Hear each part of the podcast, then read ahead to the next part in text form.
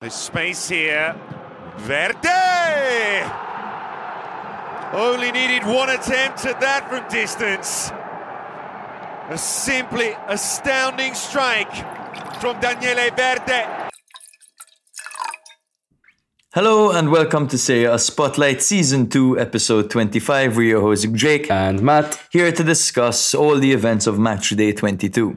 Before we get into that, our goal of the week, as you heard from the intro, was Daniele Verde's second goal against Empoli this match day. He's back and he's back scoring goals. What a goal. And before the game started, Matt and I had been discussing how long it had been since um, Daniele Verde actually came off the bench and contributed. He's kind of, as a player, he's utilized very similarly to Bajrami at Empoli, where he's brought on for like 30 minute cameos or he starts, but at the 60th minute he's um, substituted. But Daniele Verde historically has always made the difference in the past three seasons for, for Spezia. But this year he was a bit quiet, and of course it took our big mouths to change that. Yeah, of course. And he has a very sweet left foot, Daniele Verde. There's no denying that. Whether he's whooping in a cross to get a, get a guy clean through, or whether he's having a strike from outside the area. So he's definitely a dangerous little player that Spezia can utilize, especially when they're fighting relegation. Definitely, bro. Let's see if this was a fluke or if we can keep this up. So regarding our bets, um, we did a bet along. I'm not even gonna talk about it. Nope. Three Um, bets, three losses. Yeah, imagine, bro. Instead of putting five euro on all these bets, Mm.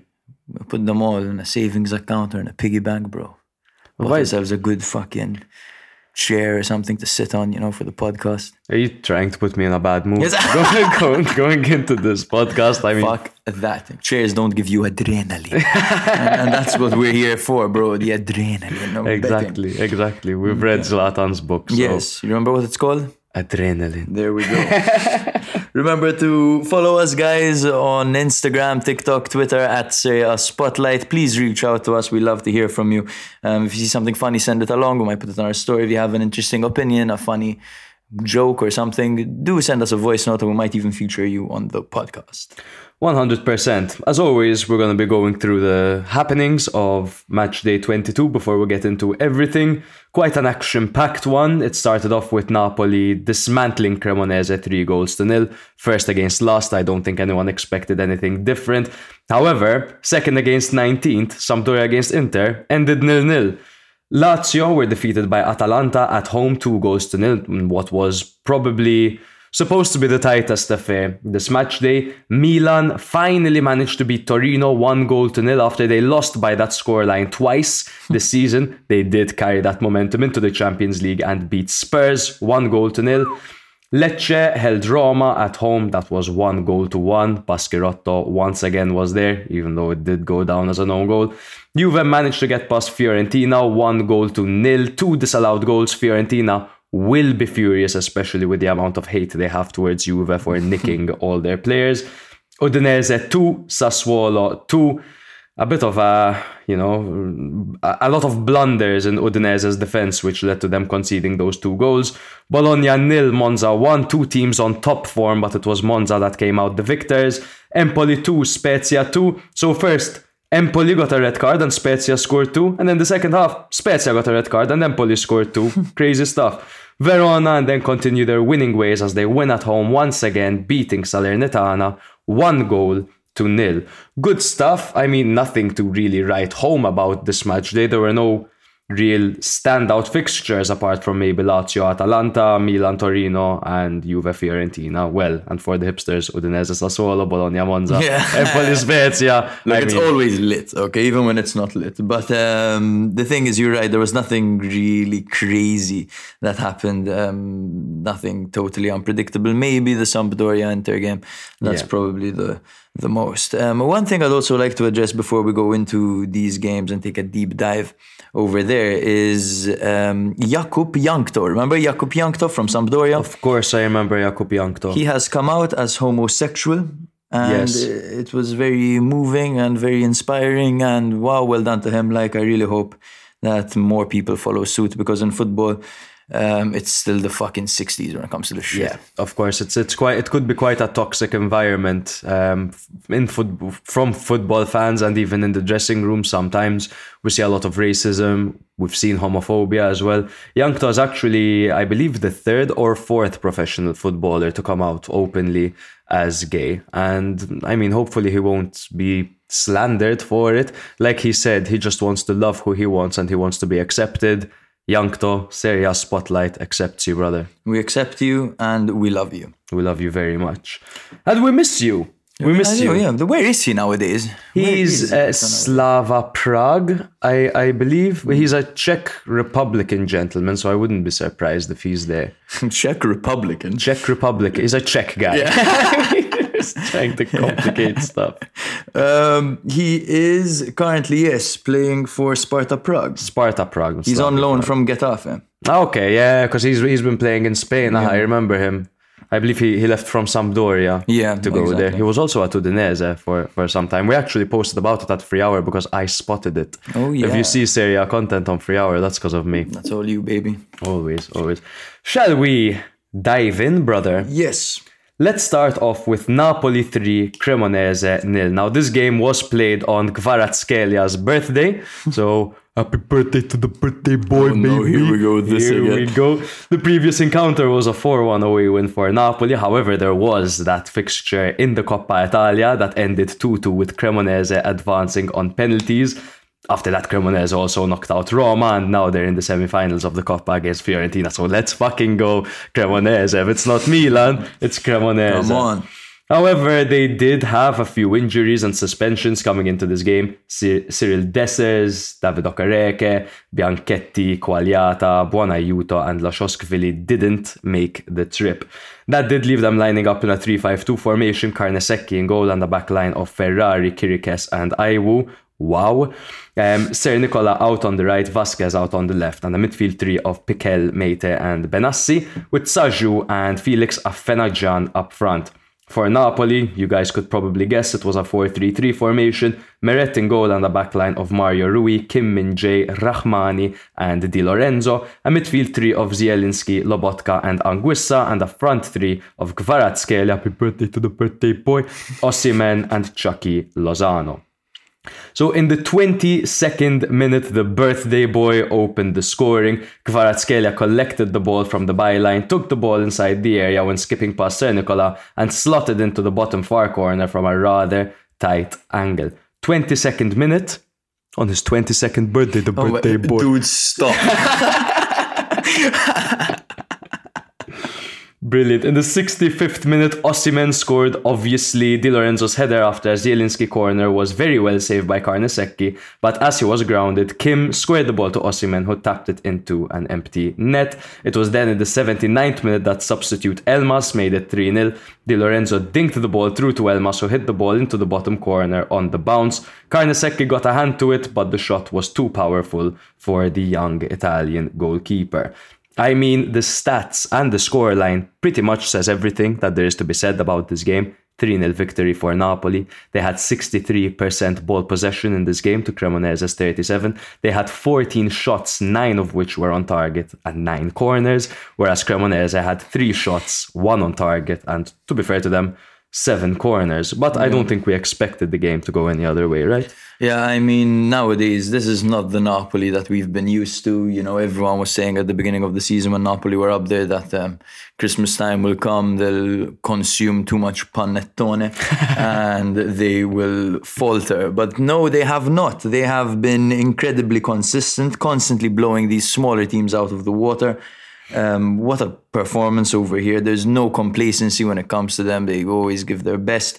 They're all, you know, can't be said for many of the other teams in Serie A at the moment.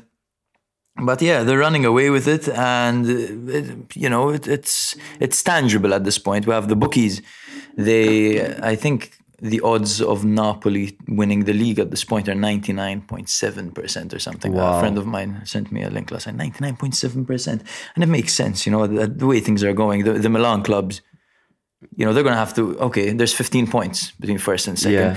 but you know they have to win every single game. If Napoli lose those fifteen points, like it's it's looking like it's Napoli's year, and uh, the people of Naples who are notoriously superstitious. These are types of people. They wear a little dog dick around their neck because they think it's fucking good luck, right? That little chili pepper, whatever the fuck it is.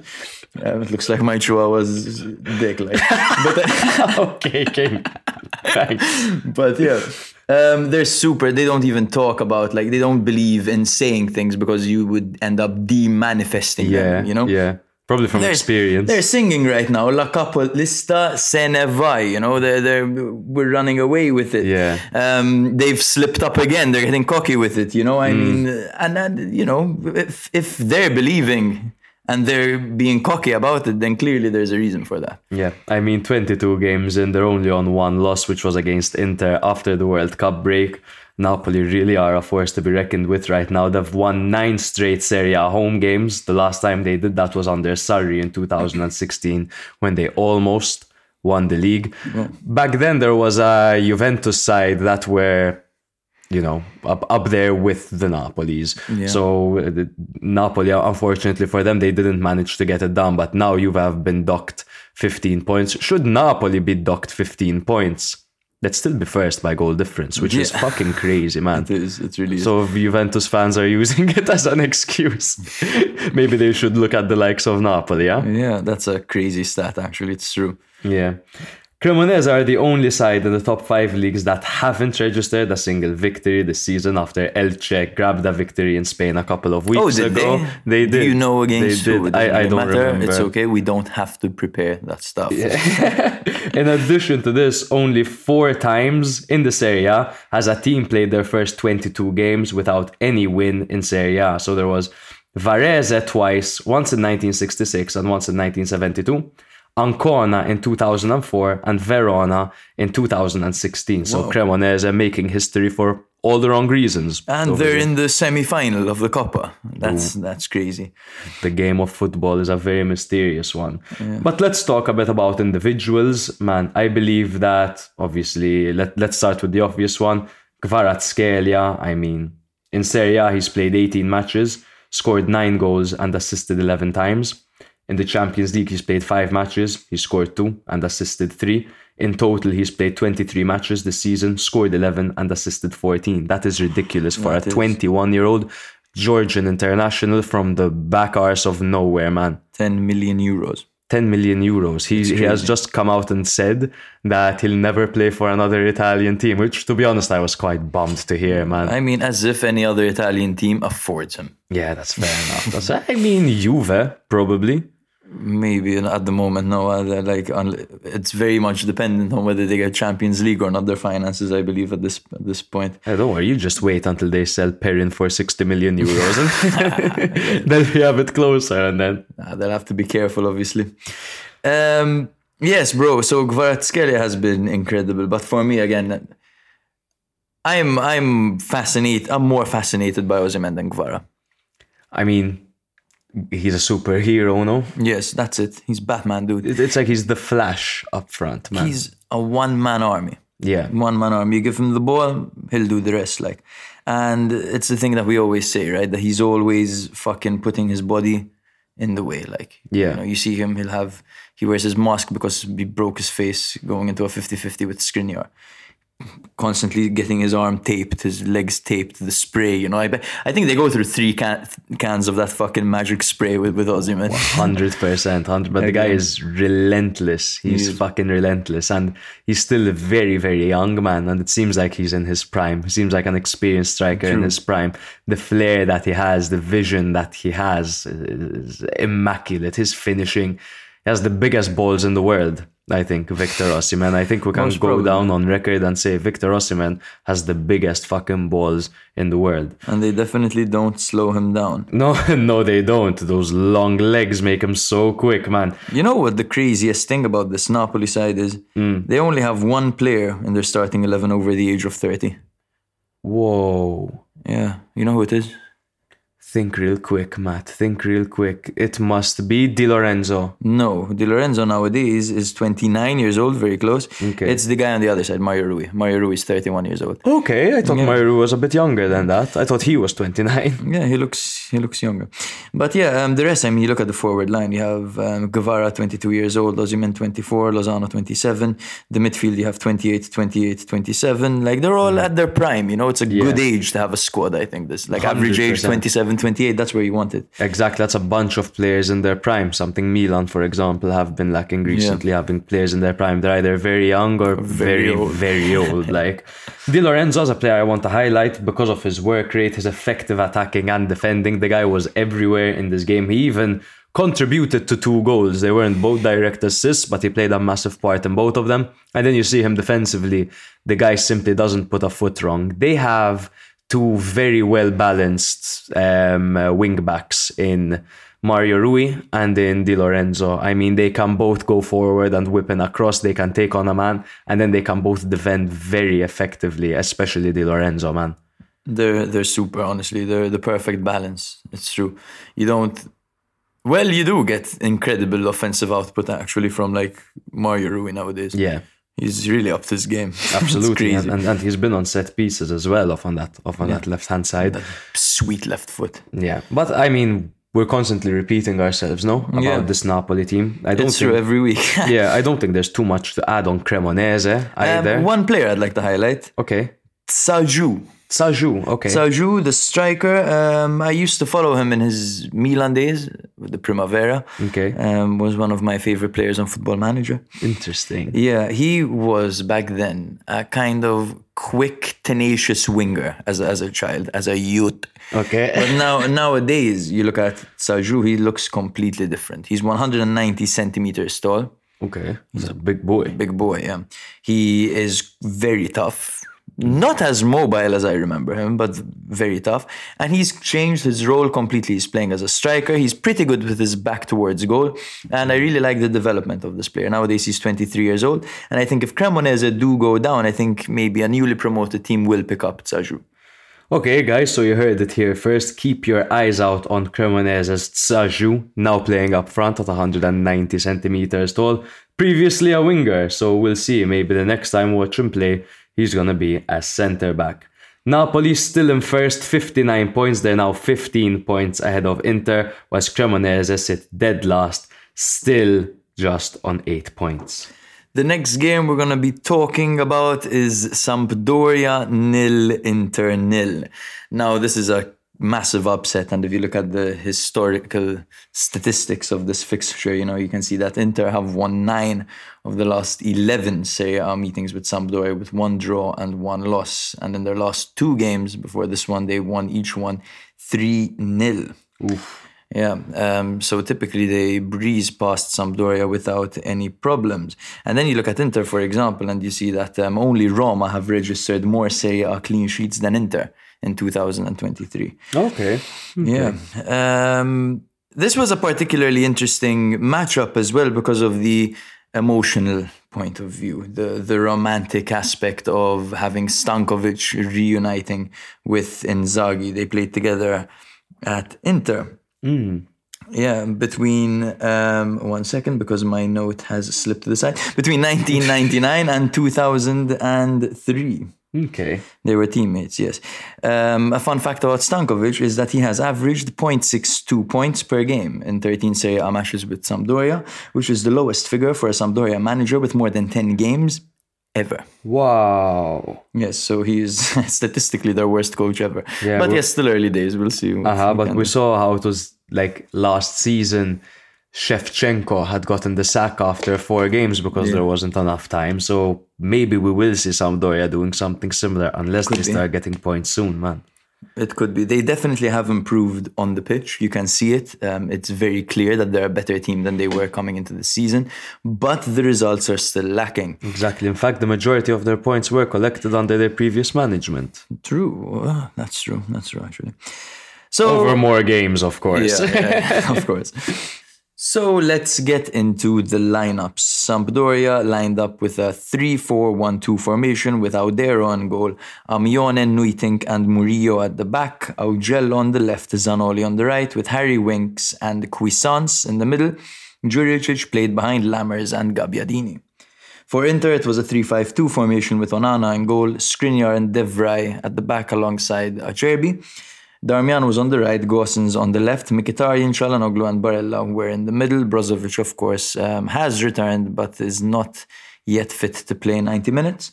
Lautaro Martinez and Lukaku paired up for the first time in ages. I believe it's it's since August. Yes. Wow. Lukaka is back.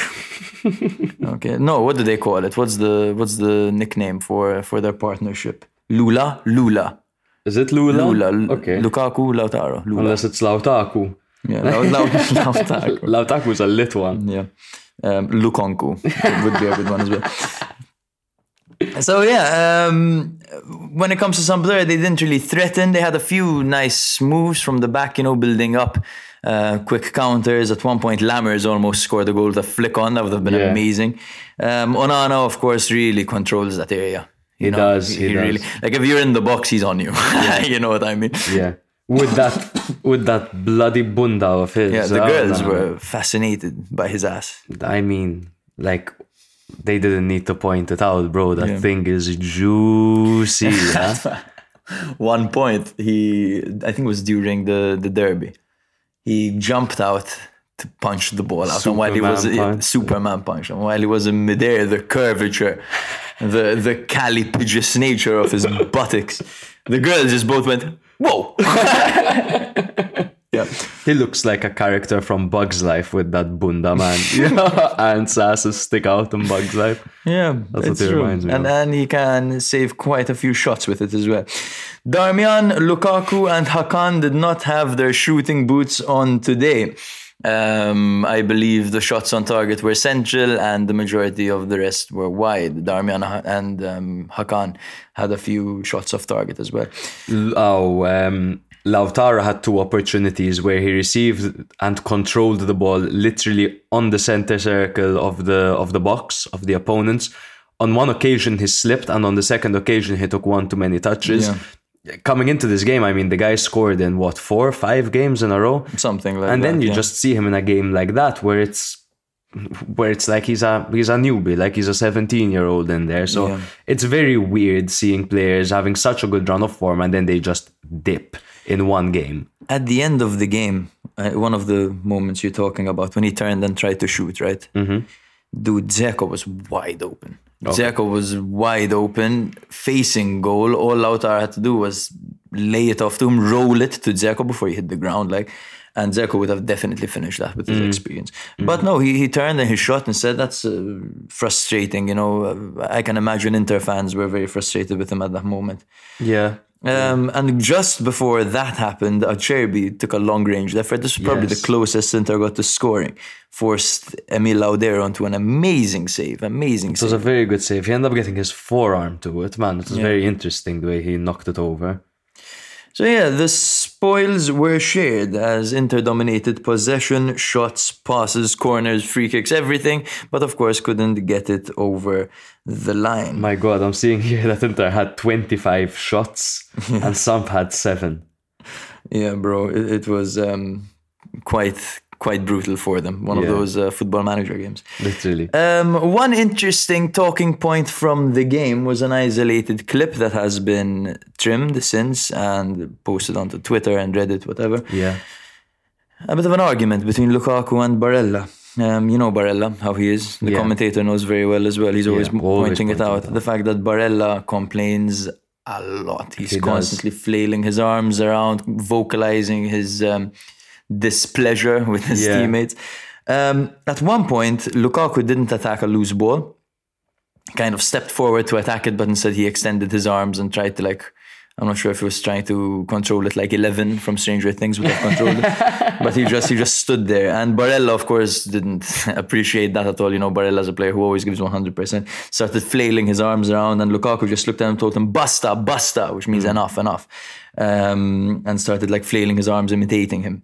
And um, basically, he told him off, which is fair enough. Like, stop, Mm-hmm. stop waving your arms. But then he took it a bit overboard at the end when he said, um, "Vaffanculo figlio di puttana," which Oh, Lukaku said that to to, to um, Barella. Barella, yes, which basically translates to "fuck you, son of a bitch," basically. Um, now everyone's everyone's speculating. You know, everyone. Oh my god, this shit happens every single day in football for sure. Yep, yep. I mean, happens with Milan between Tatarusanu and, and Tomori. Tomori. I don't know if there are any personal attacks like that. But then again, it's the Italian language. We know that being Maltese people and speaking a very similar language, I mean, the slightest of offenses, if you say it in English, then then it, it gets translated that way, and it's it's a way bigger deal than it actually is.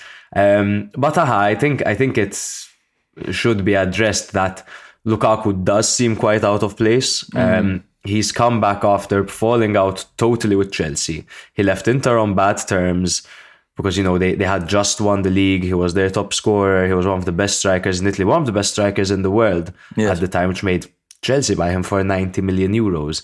He's come back. Obviously, he had to rekindle some relationships that were spoilt along that process. Um, but unfortunately, nothing is going right for Lukaku at the moment. He had a terrible World Cup. He's had a terrible second stint at Inter. And it seems now like Mm, maybe it's getting the best of him. Maybe it's getting the better of him. I don't want to speculate too much.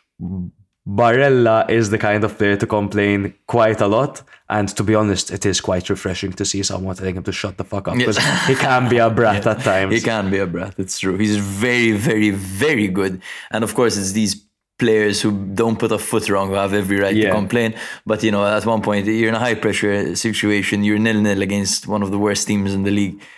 Shut up. Let's play. Like, Yeah. You know, like please stop complaining. Give us some confidence. You know, Yeah. stop flailing your arms around. You brat. Probably Lukonku should have tried going for that ball. That Yeah, is- he should have run around bit there, Lukaku. Um, yes, but, but I had a point to make, but you threw me off with the Lukaku. think, Uh, it think- was about yes. So Lukaku isn't even playing terribly. He he holds the ball up pretty well for his teammates. You know, he plays well as a hold up striker. He's okay. And had Inter redeemed him permanently, this wouldn't be bad if they had like you know another season another two seasons another three seasons and maybe he's getting his groove back but the fact of the matter is that inter probably aren't going to buy him back and at this point with the form he's showing chelsea aren't going to want him either No. so he, time is completely against him and the pressure is piling up for lukaku and he's really going to have to turn it around at the end of the season if he wants something positive like like a step up right now is looking unlikely in his career Very unlikely, and he's gonna find it hard to settle for less money than than he got at Chelsea. This this is why idiotic signings now. Maybe it's not an idiotic signing to spend a lot of money on Lukaku after his mm, championship winning uh, season at Inter under Conte. It's not stupid to spend money on on him, but when you see ridiculous wages given to footballers that it's given to them because they're on a good run of form. Like you see Gareth Bale, for example, all those inflated wages, Lukaku, Hazard. If they start dropping the ball, they might as well retire because no teams are going to spend that money on them unless they go to Saudi Arabia, unless Or- they go to the US, unless they go to China, one of these places. But it's not looking good for Lukaku's career at all, man. i mean as you said there definitely are options if he wants money no problem Yeah. There are people who are going to give you a salary, um, a good salary at that. Probably better than you have now if you go to the right places. Yeah. Um, the problem is going to a team of a similar level, right? Um, I don't see many people wanting to invest in him at the moment, but but anyway, we'll see. He, he still has time to turn it around. Let's see if he manages that. Yeah. Yeah. Um, yes, so that pretty much sums up the game. Sampdoria, we can talk a little bit about Sampdoria. I mean, it's the same thing, right? Performances have improved. Can they get the points? If you were the Sampdoria manager, uh, president right now, what would you do? Would you keep Stankovic? That's it's such a tough situation that they're in because when you make a brave move and you change your manager, you bring in a young, progressive, tough motherfucking manager and it doesn't work out, that third that third change is a tough one to take, man. Yeah. For example, Salernitana had done it Yeah. last season, um, and it worked out for them. I think that they need a bit more of a short-term solution, and Hmm. I think going for an old buck, an old experienced buck, is the move they need to make today. Yes, they Because- can go for Davide Nicola, the miracle man. Exactly, he's, he's just can, been let go by Salernitana. That's not a for bad the second time. at all. Yeah. It's not a bad shout at all. Um, I think they see a project with Stankovic though. if they see if if they're willing to get relegated, I mean, Genoa did it for example Mm. Yeah. last year, and they've stuck stuck by their man. What's his No, name? they they had they were planning on sticking with him. Um, the the guy who The Gegenpress, the yeah, Gegenpress what's his name? dude. Blessin, Blessin, Blessin. Yes, um, but now Gilardino's the man at the head. Oh, and they're doing pretty well still. Okay, Yeah. okay. Um, yes, I, I think they see a project with Stankovic. I think at this point they accepted that they might get relegated. Um, I think it might be a fresh uh, start for them, blank slate start from Serie B. A young manager, very bright manager who has won leagues overseas. Yeah. Um, he did it with Red Star Belgrade. I believe he was very good over there, playing impressive football in the Champions League as Holding well. Holding Milan twice as well. Yeah.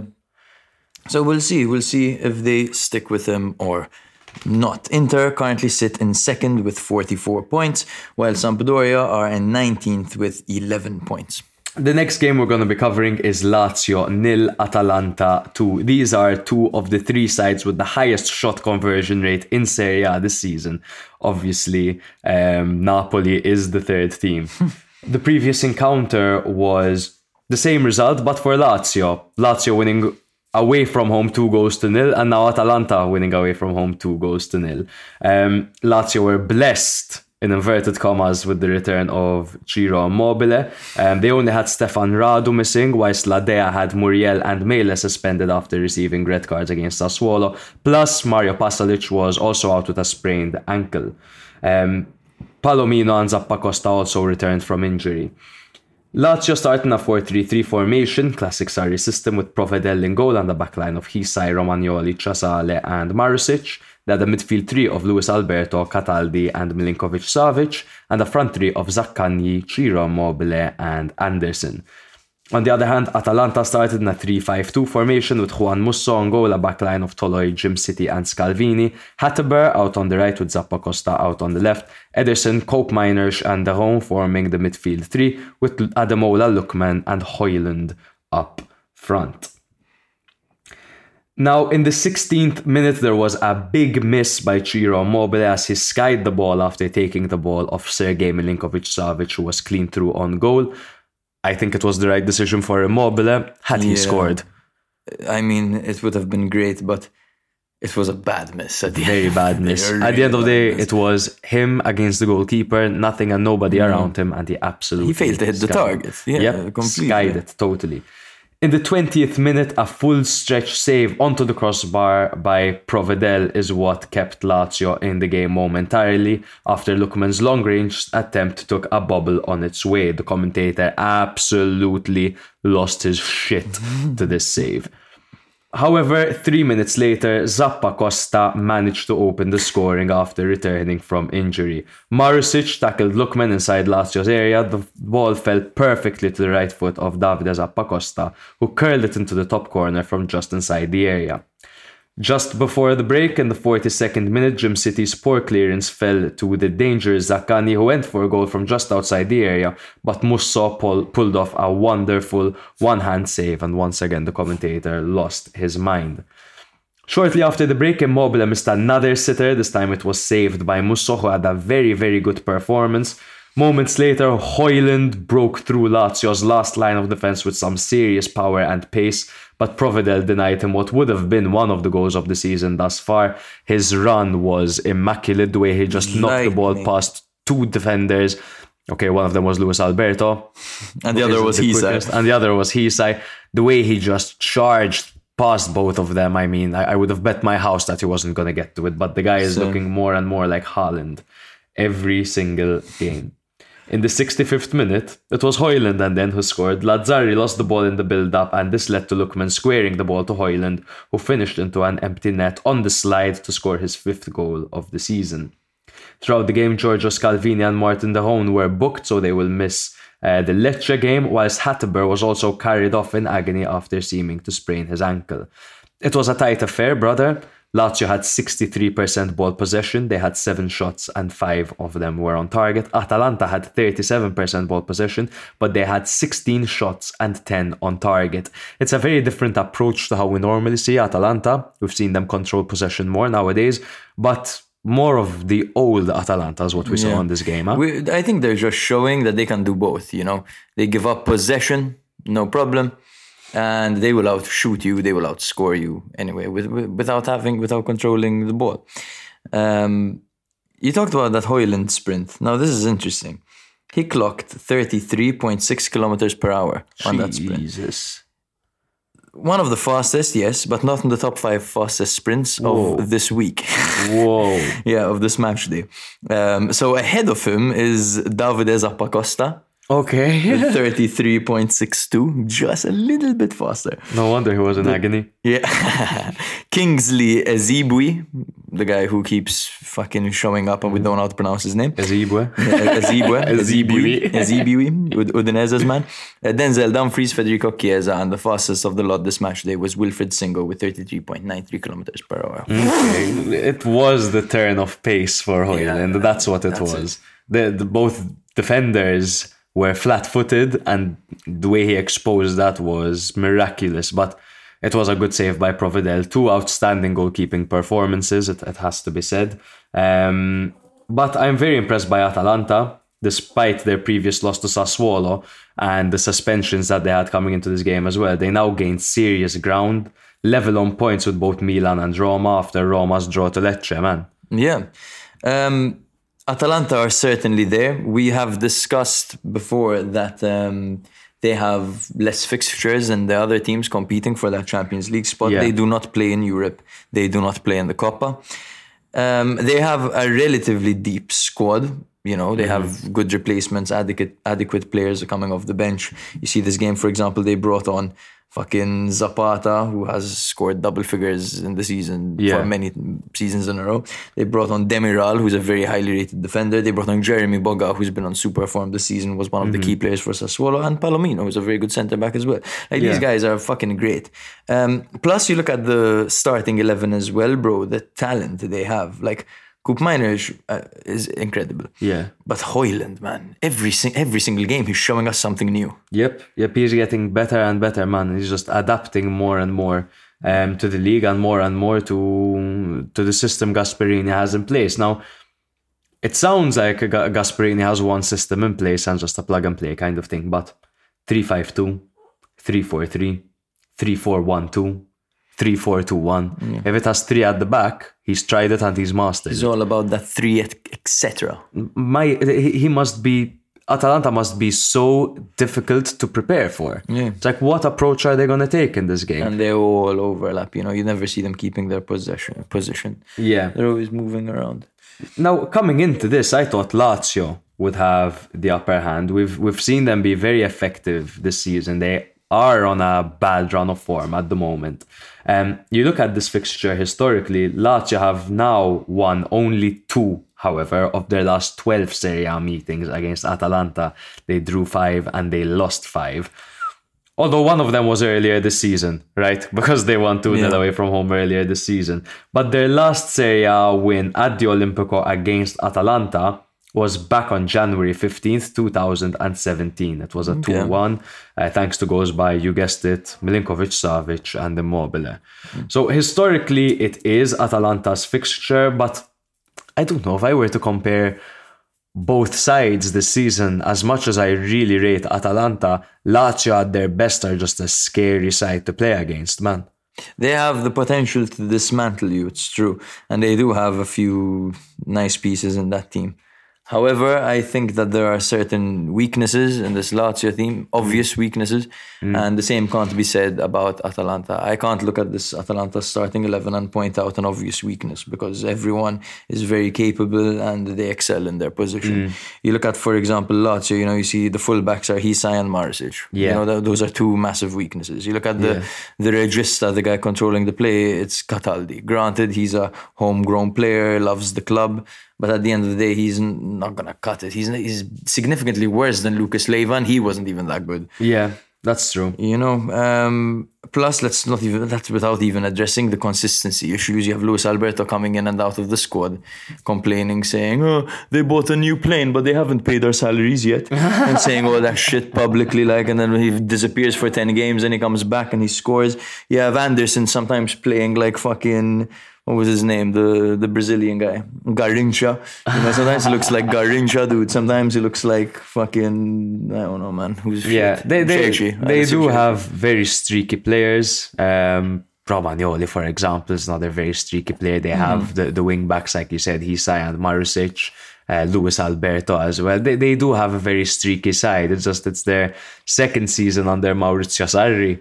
And, you know, this is normally when shit starts ticking for Maurizio Sarri's hmm. teams. But apparently, it's still not enough. It's- yeah. and we have pointed out that the signings that Sarri has to make are with very with a very tight budget. Lazio do have a very tight budget to their names. Yes. Um. So the signings that they had to make, I mean, players on a free, players from Hellas Verona. You know what I Yeah. mean. So it's not an easy job being their manager. But as long as they win some games four 0 right, Yeah. must be fine for Lazio fans. They must be happy. so congratulations. Lotito, man. Lotito is very stingy when it comes to A very Lazio. frustrating guy to have at the helm of your team, man. And it seems like he's been spending a lot of money on his clothes lately. Um, did you see his hat? I didn't. I He, didn't. he see his looks hat. he looks old, bro. okay. Like about to, you know. Oh God. Okay. And he was just dressed in like a coat and this fucking massive hat. That made you know, it's it's almost like he the outfit was a distraction from how old he is. okay. But it wasn't a good one because it just highlighted his face like Did he look like that character The Emperor. Jack Horseman that, one? that that was trying to pretend to be an adult? That Uh, kid that was trying. He looked like the opposite of that. okay. So those were three kids on each other. No, but was, it, it was, but the outfit is hilarious. so the, the outfit is exactly like that. Though, spot on. It's like Chancellor Palpatine from Star Wars wearing that outfit. Yeah, there we go. Maybe it's not the worst thing in the world for Lazio fans to see some new ownership co- coming in over Lotito. But subsequently, because of that, Lazio are in sixth place on 39 points. On the other hand, Atalanta are now in third, level on points with Roma and Milan in fourth and fifth.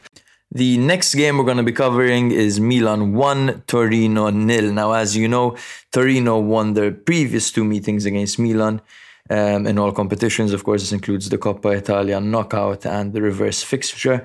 Um, the last time they defeated the Rossoneri three times in a row was in 1968. It was two Coppa Italia quarterfinals and one Serie A game.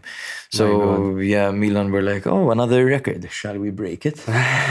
you know, low, our worst ever month when it comes to conceding goals. Perhaps we should add this one to the tally as well. Yeah, yeah. Um, yes, the previous encounter was a 2 1 victory for Torino. Of course, the goals came through Djidji and Miranchuk, and Messias got one back for Milan. Oh wow, I was I was certain they were two one nils.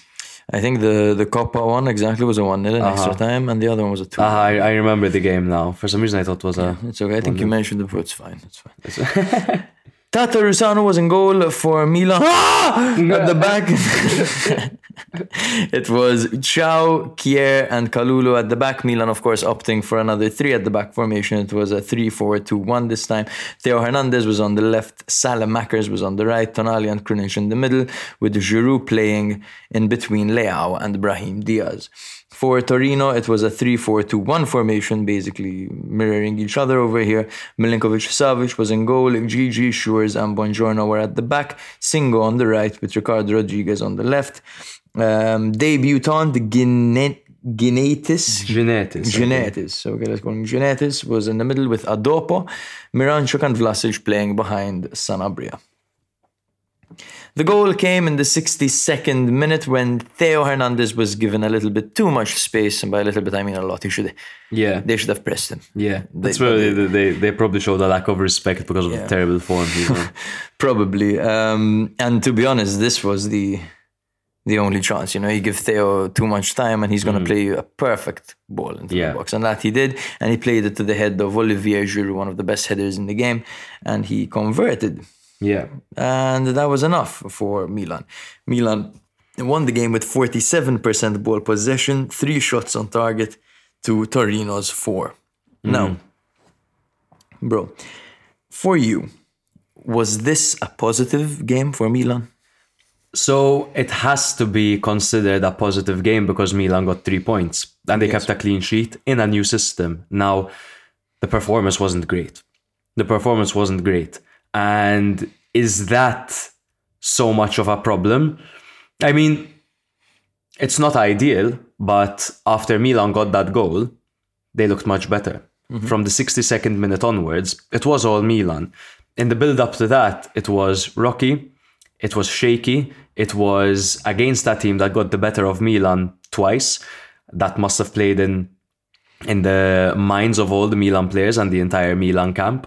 Um, totally new system for Milan, but they managed to keep a clean sheet. They managed to get the three points, and they even followed up with a victory against Spurs after that. So Yeah. you just need to get three points, and then form will follow, and that's exactly what Milan did over here. Perfect, bro. Um, I agree completely. Milan just had to get a win. And I was surprised that Milan even managed a clean sheet alongside the win. Um, and you look at you look at the defense and you wonder what's different. That Terzano looks decent. Yeah. Maybe it's the fact that he doesn't have Tomori screaming at him every three seconds. You know, I'm sure that stuff kind of you know affects the game. Imagine having working with a colleague who's constantly criticizing you and shouting at you. You're gonna perform worse than if you know you're if you have Kjaer in front of you clapping and tapping you on the back. Yeah, yeah, no, no, one one hundred percent. But I think an, an even bigger factor to that is the three at the back for me. Yes, I mean. Tata had a decent game against Inter. He had a decent game against Torino, and he had a decent game against Spurs. And that those all took place when he had three at the back. I mean, previously Milan were conceding from every shot. Why? When Tomori is out injured, Kalulu's off form, and you have Kjaer and Gabbia or Kjaer and Kalulu, it's simply not enough. Yeah. Now, there's always an extra body at the back. And at least that person is putting pressure on the person taking the strike. And therefore, the strike is a bit easier for Tatarusanu to save. But he has been having good performances. Yes, Tata. He's had better. three good games in a row now.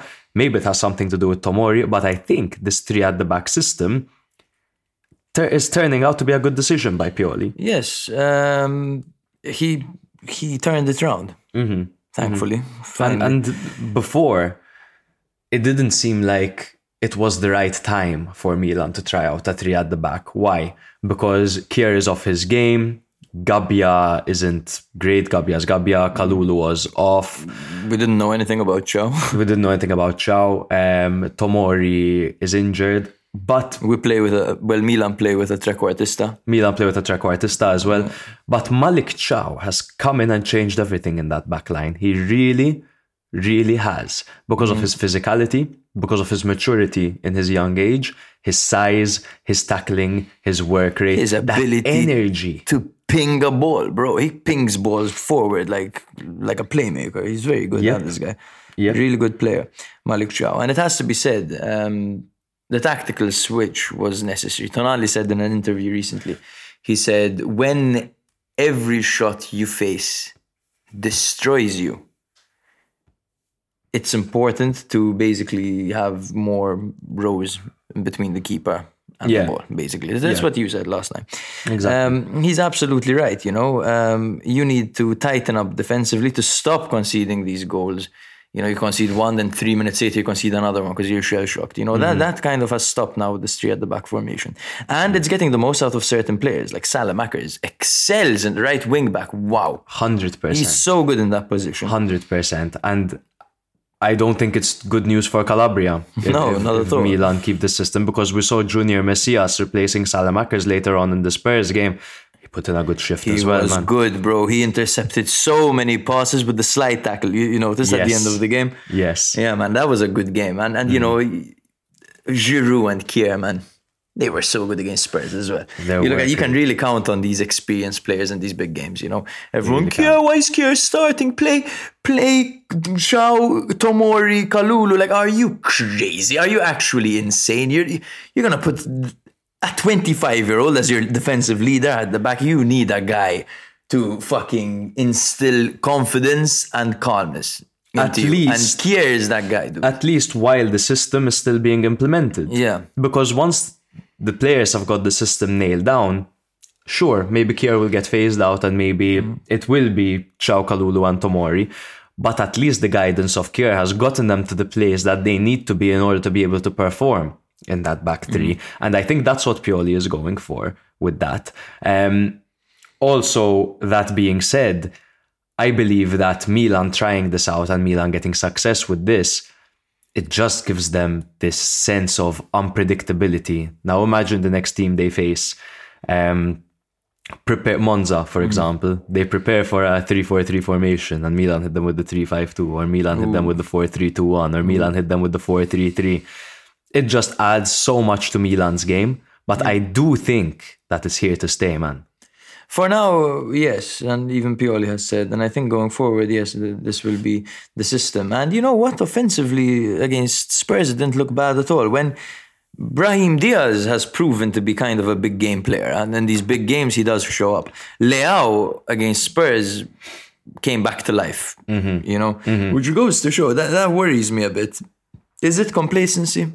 You know, or is it just that the stage is so big that you can't help but play better? Mm. It, it, it look, at, at times we use the word complacency, right? And it would seem like complacency coming from players like Leao, but could it simply be demotivation? Could it be the players aren't confident? Could it be the players are in a bad headspace?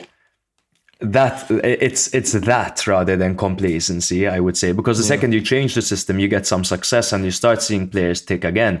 It's a confidence thing. A hundred percent, it's a confidence thing. And sometimes, sure, when you're not confident, you tend to get lackadaisical. You, you, you tend to give a fuck a little bit less. But now the, the players are revitalized. They're hungry again. That being said, I think um, two points I want to make. Number one, Brahim Diaz. This is by far the best season that Brahim Diaz is having in a Milan shirt. Mm-hmm. And he was still being criticized by every single Milan fan I know was criticizing Brahim Diaz, even when he's at the best that he's ever been at Milan. And now suddenly people are talking about redeeming him for 20 million from Real Madrid. Now, is it going to happen? Probably not, because Milan have invested 40 million in De Ketelaere, and uh, it's it's probably knowing uh, Maldini and, and knowing Massara. I don't think that's going to happen. Second point I want to make is still Milan are in desperate need of an attacker. Still, I know that Giroud had a great game. He had a great work ethic. If I have one point of criticism to Giroud is his controlling of the ball outside of the box has been rubbish. The flick ons. The the flick-ons have been okay, but once you give him a direct ball and he's just outside the box with his hmm. back towards goal, if he takes a touch, unless he flicks it on, the ball goes wayward. Yeah. His I mean- control isn't what it used to be. He's a 36 year old man playing pretty much 90 minutes a week, you know. Yeah. I mean, he's playing too much, and that's not exactly Mm-hmm. his fault, you know. They can't blame him too much for that. But I have noticed. Yeah. I have noticed Yeah, well. and and I think that is where because if if Milan are going to stick with the three five two, then suddenly they have an abundance of talent on the right hand side, whereas before there was no talent on the right hand side. Now Milan have an abundance of it, but now it's time to start talking about a striker. No, Yeah, yeah, yeah. And, you know, Origi's back. Maybe he'll adapt to this, you know. Maybe he'll be able to help Giroud out a bit. Zlatan is back. So, yeah, things are looking good for Milan, especially heading towards the return leg in the Champions League against Spurs. Um, they they will have recovered Tomori, Maignan, Bennacer, Massive. Zlatan will be properly back as well. Um, these are good things. For Spurs, however, um, it will also improve as they only had two available midfielders Yeah. in their team against Milan. And it must be said that Milan did play a depleted Spurs side. But this was probably exactly what Milan needed to build up confidence. That's two 1 0 victories on the trot for Milan as they continue to climb, or sorry, as they start to reclimb. um, they currently sit in fifth with 41 points, while fucking, I didn't highlight them, bro. Torino. Torino, yeah, there they are. Torino sit in seventh with 30 points. Now, Torino are, are tied with Udinese on points. Huh? It's a juicy, juicy, juicy one. Uh-huh. Torino have been climbing. I think they were terrible against Milan. I genuinely think that part of the reason Milan managed to get away with three points is because Torino were shambolic in this game. They really didn't offer anything going forward, and their midfield was a bit shaky. They were decent De- at the back. defensively, they were sound. uh-huh. Defensively, they were good. Um, in fact, it, it took a Giroud header to score uh, from Matteo Cross, but really offered nothing in the in the midfield area. They'll be very disappointed, and that probably has to do something with Adopo and Ginetis starting the game. Obviously, with Ricci being out, so on and so forth, it would have been a, a difficult affair for Torino to keep up in that department. The next game we're going to be covering is Lecce 1, Roma 1. The previous encounter was a victory for Roma, two goals to one. Um, Roma had barely scraped that 2 1 victory despite Lecce having more Morten Hjulmand sent off after just 23 minutes, if you recall. Um, Mourinho was still without Spinazzola, while Zaniolo obviously was sold to Galatasaray last week, whilst the hosts missed Youssef Maleh, Kastriot Dermaku, and Marin Pongracic. Lecce start off in a 4-3-3 formation with Falcone in goal. What a performance by him. A backline of Gallo, Umtiti, Baschirotto, and Gendrey. Gonzalez, Hjulmand, and Blin formed the midfield three, and Di Francesco was out on the left, Strefezza out on the right, and Colombo up front. Such a consistent 11, eh? They It is. barely ever have anyone out. It is. They're, they're a very systematic team, Lecce, nowadays. In fact, I have a point to make later on comparing them to Roma, but I'll save that for later. Roma lined up in a 3 4 2 1 formation with Rui Patricio on goal, the backline of Mancini, Smalling, and Ibanez, Zalewski out on the right, El Shaarawy out on the left with Cristante and Matic in the midfield. Dybala and Pellegrini played off of the shoulders of Tammy Abraham. So in the seventh minute, Lecce opened the scoring. It was a Strefezza cross that seemed to be headed in by the formidable Baschirotto, who even claimed the goal, but the ball took quite a significant deflection of Roger Ibanez and was deemed an own goal. Did you see the conversation that he had did. on, on Twitter or, La, or La Gazzetta della Sport. Mm-hmm. He basically told um, them, just like, il mio gol. Il, il gol è mio. Il goal is mio. The goal is mine. And he put a crying, crying face. Like, he really wanted that goal. Yeah? Like, yeah. bro, you've scored enough. He has scored enough, but but obviously, you know, the, the more the merrier for the formidable. He's so lit, bro. He's so good. He's so good. Um, seven minutes later, in the 14th minute, Dybala converted a penalty. It was Strefezza who gave away the penalty after blatantly sticking out an arm to deny a dangerous ball to Tammy Abraham. Um, Dybala stepped up and sent Falcone the wrong way with a perfect penalty. Later on, then throughout the game, Falcone was just on fire. He produced three fantastic saves on Tammy Abraham, who looked lit in this game, but Bro, man. Falcone eh, just kept denying him and denying him. He is a true protagonist in earning this point for Lecce. 100% Tammy Abraham, dude, with the silky legs, dude, with the moves, huh? Yeah. The fucking techers, dude. Saucy. He's the sauciest scarecrow ever, dude. Like, like, uh, he's six foot five, six foot, what is, I think he's like six foot Six four. four, six six five. four, six five. Mm-hmm. And bro, he's got legs on him, and Like, he can change pace very quickly, Yeah. change direction very quickly. Um, he does that thing, you know, where you knock the ball from one leg to the other, one foot to the other. So good, man. So good. Yeah, he looks like a FIFA street kind of player, you know, with those long legs and, and and it's close it's, ball control. It's crazy again how we we started off the season really criticizing his performances, and so he was low on confidence. He was he looked awful. It's crazy how not only does confidence improve your your ability to score and your your belief when it Mm. comes to scoring, but dude. Every single aspect of his game has improved massively. I Yeah. would say like 50% of a footballer's ability is confidence. Oh, 100%. 100%. That's why confidence is so important. You can never go into, like, I, I was seeing um, I believe, Mike Tyson speak recently, and he said, "How could I have been one of the best boxers that has ever been if I had a single doubt in my mind that my opponent was going to beat me. You know, when you get anxious, we've all been anxious before, and we tend to freeze for a split second. Imagine freezing for a split second or even a tenth of a second on the world's largest stages. You'll fumble it. You'll fumble it. Players, the second they start lacking confidence, you can see it in their game. There is mm. absolutely no hiding it. And we saw it in Tammy. Now we're seeing his confidence back, and hopefully for him, he managed to keep it up. Falcone, however, bro, what a fucking performance! What a him, man. performance, dude. He's he's a very, very, very good goalkeeper, and I'm wondering how old he is nowadays. He's 27 He's years 27. old. Good age for a goalkeeper. I think it's well, he'll probably be in Serie A with Lecce next year, which is a good place to stay, I think, for him. I was Um, expecting Sampdoria to keep him because when he Yeah. benched Audero last season, he was significantly better than Audero, and we were hyped about Mm-hmm, him. Man, we'll see him even if, God forbid, Lecce go down. God forbid. I mean, I don't predict it to happen. Mm-hmm. Um, we'll see him stay in Serie A. He is one of the brightest goalkeepers in Serie A, man, yeah, definitely. and at the tender age of twenty-seven And- as well. in this game, I don't think Roma did many things wrong. I think they were unlucky, dude. I mean, what they did wrong isn't what they did wrong in this game, but it's been a bit of a theme. They struggled to get goals from open play. Yes, And yes. once again, they did so But you, you know, you look at the attempts, it's all just Falcone, Falcone. Like, what can you do about that? You know, you can create the chances. You know, Tammy shifting, taking it, Dybala crossing the ball, and Tammy with the header, he saves it again. You know, scuffle in the middle, boom, Falcone is on it. Like, Yeah. Mm, what can you do?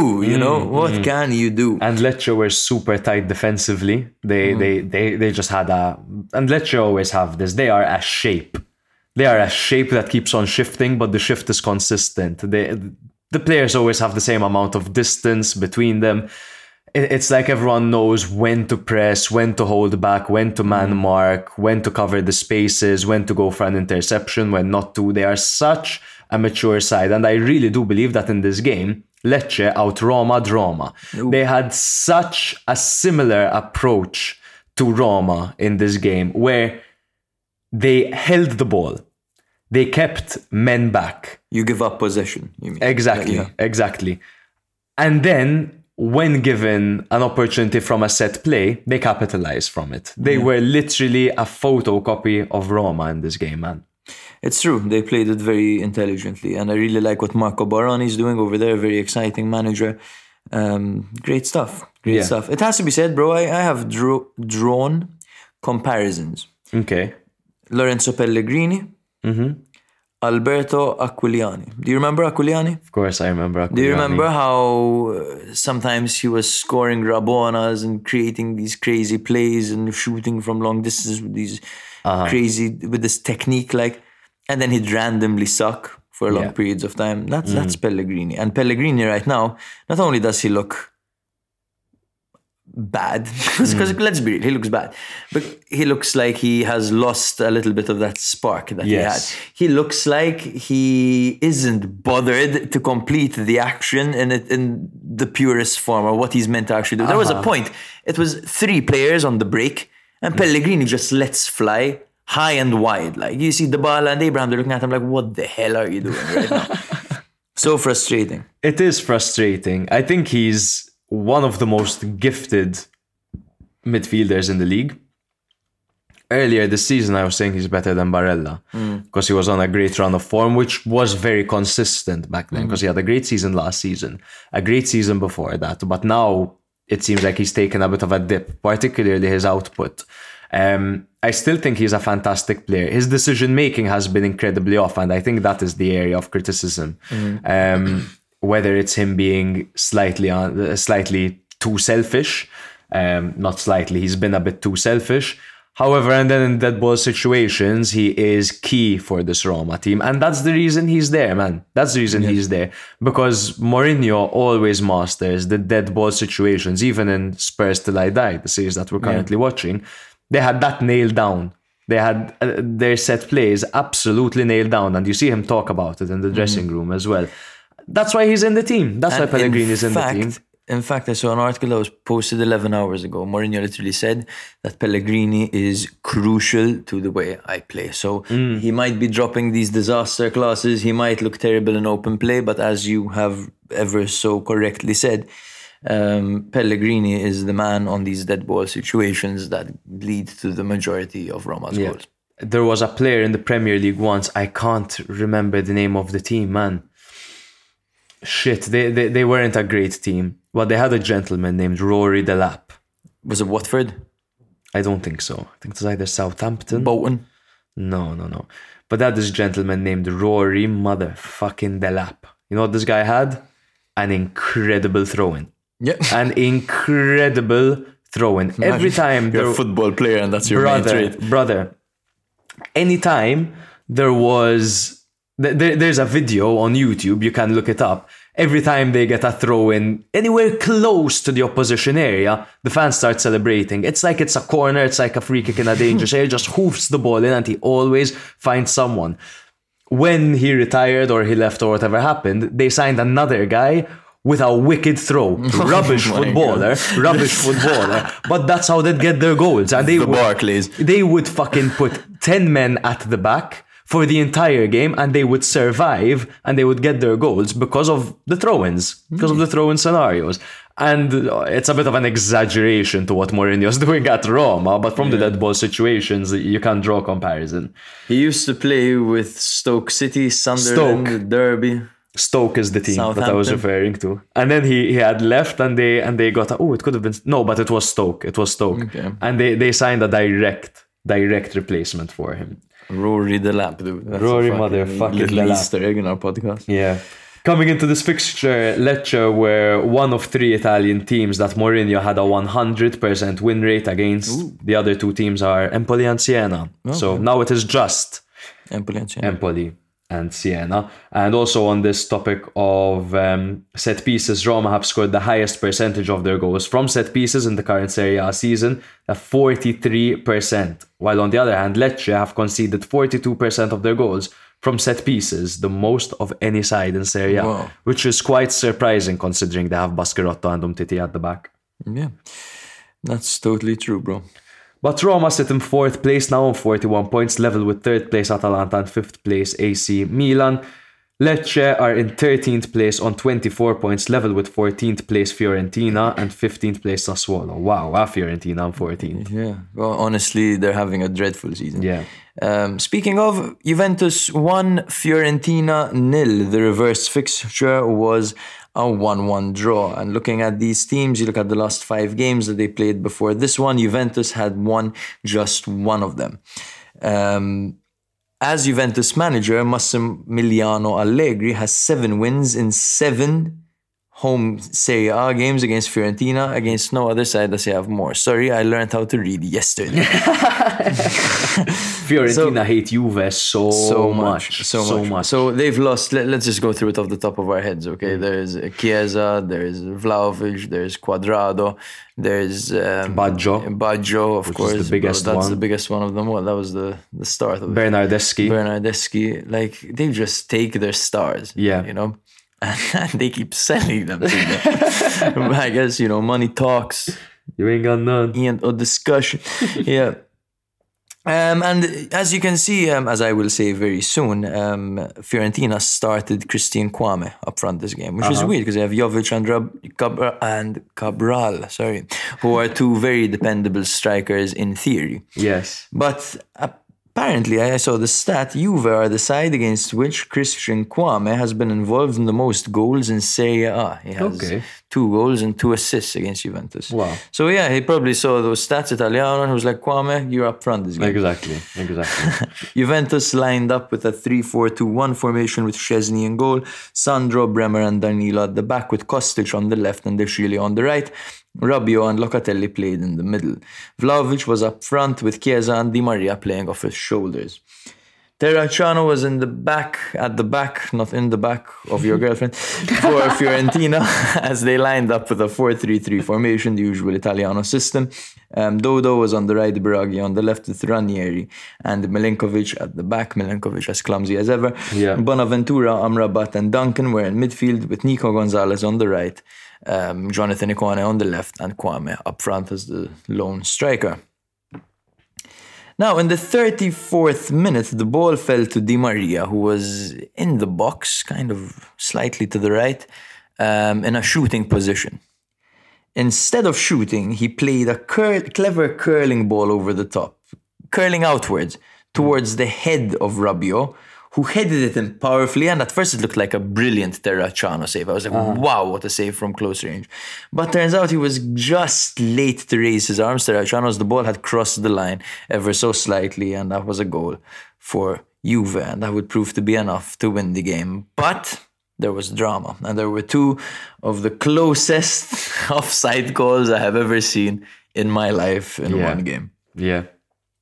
Vlahovic was played through brilliantly by Di Maria in the second half and got the perfect slightest amount of elevation on the ball, acutely tripping Terracciano. Now, when you look at the way Vlahovic finishes these one on ones, if the goaler comes out, he's going to dink it ever so slightly over your most extended limb. Mm-hmm. Exactly. And that's what he does every single time, and it's So good. incredible how good he is with these angles. Um, for if any of you have ever played League of Legends, he would be a Vel'Koz player. Um, Okay. Okay, I just, I just nerded out right there. There you go. Was- Thanks, thanks for that comparison, King. I really, I really get it now. I, that's who Vlahovic is. He's Velcro. Velcro.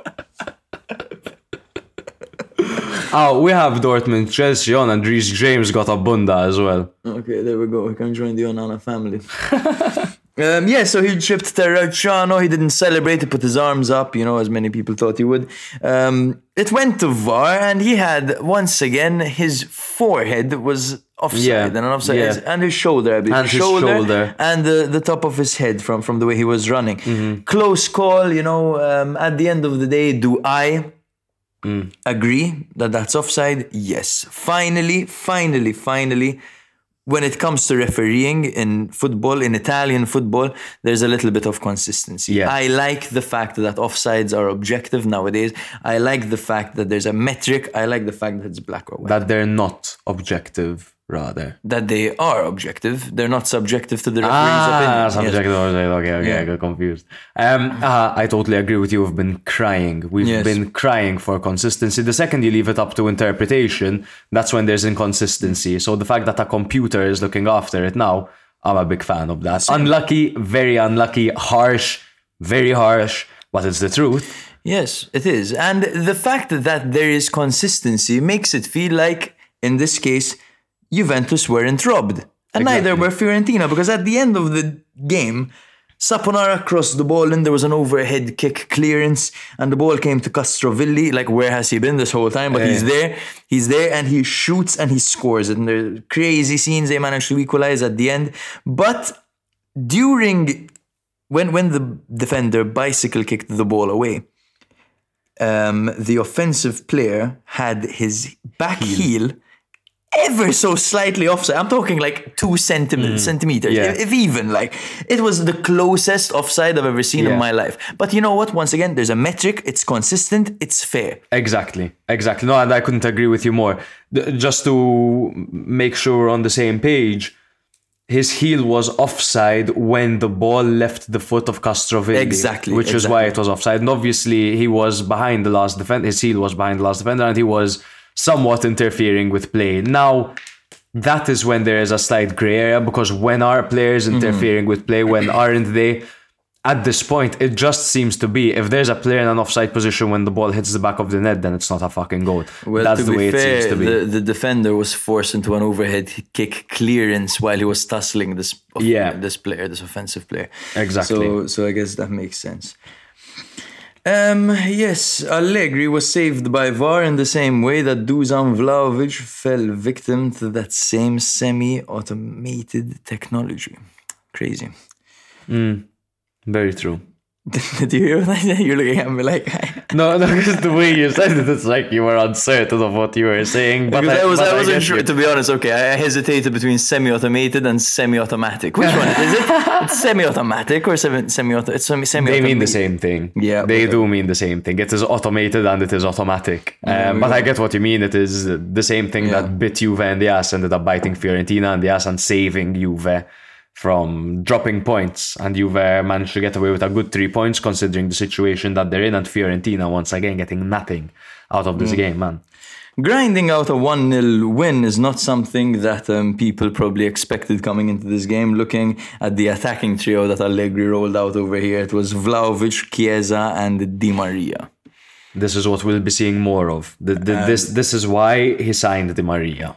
And these three guys are just, they make Juve worth watching.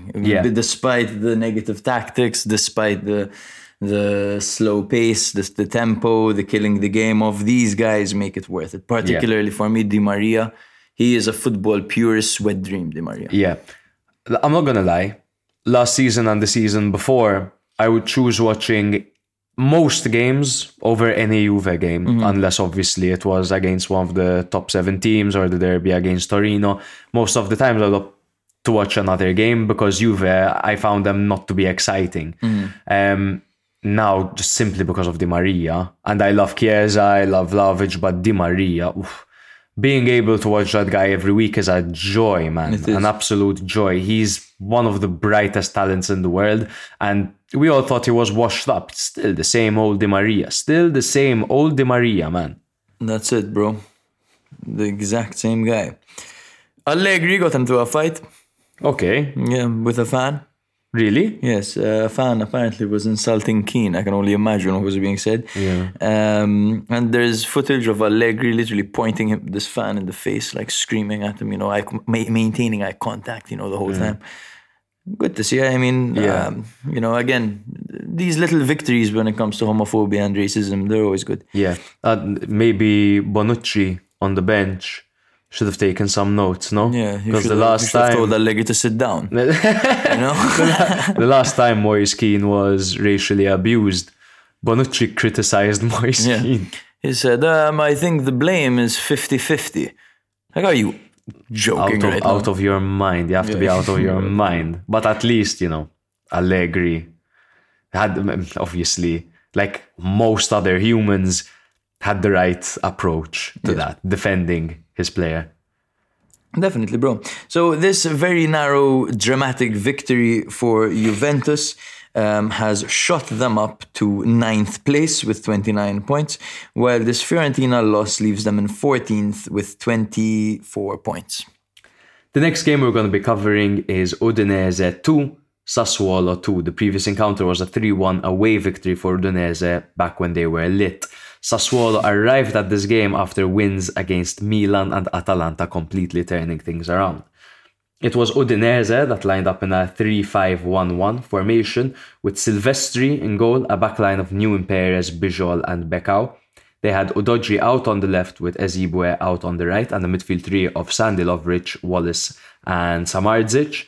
They had Pereira playing behind Beto. We've seen Pereira used as the right wing back, but probably Ehizibue's form has allowed Pereira to go back to his usual position, and that's where he's best, mm-hmm. behind the striker. Do you prefer Sandy Lovrich or Rocky Lovrich? Who the hell is Rocky Lovrich? Rocky Lovrich. Oh my god, Sandy and Rocky, you're. I just want to make this point over here. Rocky beaches are better for a quick dip, while sandy beaches are better for a day at the beach. Hmm. Yes, totally agreed actually. And if you're on a night out and you decide to get crazy and go for a dip, you want Rocky. You don't want to get your clothes all sandy. you know? Absolutely not. Yeah. Absolutely not. And you also don't want to spend five hours in the sun on a fucking rock. Yeah. do you? Yeah, yeah. To be on the comfortable sand on your towel. Whatever. Sassuolo lined up in a 4-3-3 formation with Consigli in goal, a backline of Zortea, Erlic, Ruan, and Marchizza. Midfield three of Frattesi, Obiang, and Henrique, and a front three of Berardi, Defrel, and Lauriente. In the first minute, so firstly, all the action took place in the first half. And the first goal came after just 25 seconds by Udogie as he cut inside from the left flank and unleashed a clean strike into the bottom corner from outside the area after just 25 seconds of play. The soon to be Tottenham man coming in clutch there for Udinese. Moments later, Samardzic almost scored an own goal after Silvestri's save bounced off the German and was heading in, but Samardzic managed to clear it off the line to save himself the embarrassment. You will see that Udinese's defending and almost scoring on goals will be a bit of a theme Yeah. in this match. In the sixth minute, Henrique scored for Sassuolo, making it 1 1. Udinese were unable to keep the lead as Jaka Bijol deflected Matheus Henrique's strike um, inside the net only six minutes later. In my opinion, this was a Bijol long goal, bro. Yeah, it looked like one, eh? This was definitely a Bijol long goal. The player shot. Um, it was Henrique that shot. It deflected off Bijol, went the other way, and Silvestri couldn't do anything Yeah. because the ball completely changed direction. The commentator kept screaming that it was Silvestri's mistake. How is Yeah, yeah, yeah. that Silvestri's mistake? I, I doubt he could see the ball, and by the time he saw it, it had deflected. So, like, you know, there's nothing much to do in those situations. This was one of those 12 30 games, man. it was one of those 12 It was one of those games where, like, all the confusion and all the mistakes came in the first half when everyone seemed to still be asleep. Exactly. And then in the second half, after getting a scolding from their manager, no goals, nothing. Yeah, exactly, exactly. And this was six minutes in, and already li- one goal for Udinese, an own goal, and almost an own goal by Samardzic as well. And then the 12th minute, Berardi was forced off the field due to a muscular problem in his thigh, which is still being assessed. He could potentially be back for this weekend's fixture, um, but it's still they, they probably won't play him just just to make sure that he's okay. Um, he was replaced by new signing Bajrami playing out on the right in this match. In the 25th minute, Frattesi hit the post after connecting with a Markitsap cross on the half volley. In the 28th minute, Bijol scored after scoring what was, in my opinion, an own goal. The, the Udinese defender made up for his previous error after Lazar Samardzic long-range free kick found the 24-year-old who stretched his leg out in the middle of the box and sent the ball past Andrea Consigli, making it 2-1 to Udinese. In the 46th minute, still in the first half, Nehuen Perez put the ball into his own net for Udinese. Bajrami's cross was knocked into the back of the net by the arm of Nehuen Perez whilst he was tracking back. Another stroke of luck for Sassuolo. Again, the commentator was like, I think Defrel got the final touch to this. nowhere near the ball, Defrel. Nowhere near the ball. Another clear on goal. This time it was Nehuen Perez. Thankfully, he was on my bench in Fantacalcio. But 46% ball possession for Udinese to Lazio's 54, 13 shots for Udinese to Sassuolo's 4, 8 on goal for Udinese and 1 for Sassuolo. I can't help but feel that Sassuolo were very lucky in this game, but also with their luck, Udinese were shambolic at the back, huh? Yes, they, that they definitely were. But at the end of the day, some, uh, Sassuolo scored two goals with one shot on target. Yeah, exactly. All game, you know? And you look at fucking Udinese, they peppered the goal. They had 17 shots in total to Sassuolo's Yeah. six, you know? Yeah. So, so yeah, safe to say Udinese looked like they were the team that would take home three points here. Perhaps Sassuolo were a little bit lucky. yeah. But yeah, it was one of those 12-30 games. Obviously, Bijol was very involved here. He had a goal and assist and kind of an own goal himself over there. The assist, because I didn't mention, was in the first goal that Udogie scored. To be honest, was a simple pass by him and Udogie did the rest. But very, very involved in this game, Bijol. And to be honest, although he had that moment, he had a fantastic performance, huh, mm-hmm. Bijol? A really, really good. good player, man. Yeah. A very good player. He is 24 years old, Slovenian national mm. player. Very good. Yeah. Udinese have only gathered six points in 2023 out of a possible 21, brother. Oh, Six points out of a There's possible the- 21. okay. Uh, How the hell do you explain that start they had, man? Everything was sticking, right? No pressure. All their top players were there. But nice to see Pereira back. It is good to see Pereira back, but but on to your your Mm. point again, like how is that possible? How is it possible to have that start and then continuing the season in this manner? Like they're in the position they are because of the opening 10 games that they had. And Mm-hmm. Yeah. you have to look over at Andrea Sottil and think, what the hell is he doing wrong now? Because he did so much right. What's going wrong now? What do you think it is? So I think it's the fact that they have been on quite a negative spell of results for a while. Of course, it's the mental aspect of it. I, I, highly doubt that that helps. In their last five games, they have one victory, for example. Slowly, slowly, their goal difference is going lower and lower and lower and lower. Uh-huh. Um, yeah, I, I think it's just that. You know, top players had a little bit of an attitude problem. Yeah. uh, as we discussed. No, they lost a leader in the back in Bram Nuytinck. who Yes. do not underestimate how good he is and what a vocal leader he is. He improved Sampdoria greatly with his presence at the back. They sold their best player. He's still playing there, with Udogie, but he's he's gone. Like he's he's off Yeah. to Spurs. They tried to offload Deulofeu, but an injury stopped them from leaving. Um, Beto is streaky. Beto streaky. Pereira was kind of in and out. Samardzic is still growing. You know, uh, it's it's that's it. That's it. Like what what kind of what what what remains in you? What what kind of belief? What remains in you is a direct Maltese translation. Ship Afik. Ship Afik. Like ship Afik, man. What's left in you. I guess. Um, it's like, like, um, how do you tolerate as a football player, or how do you, how are you expected to give your best when the club is working against you, Yeah. trying to sell the key pieces? You know what Yeah. I mean? Like at the at the beginning of the season, they believed. You know, they believed maybe we Mm. can make Europe. You know, we have all these guys who are performing well. Suddenly, they start getting frustrated with the guys who aren't as good, and and all of a sudden, everyone's for sale. Boom! Hey, give us enough money, we'll sell you. Exactly. You know, Exactly. we kind of maybe will take a bit off of Udinese and improve Watford a bit. You know, Exactly, The, the and- and Pots, Pozzo family, what? Exactly, the Pozzo family. And that, that, that's the point I was going to make that Udinese are not a club set up for victory, much like Sassuolo. Mm, These are- business. these are two very, very good and effective groups of losers.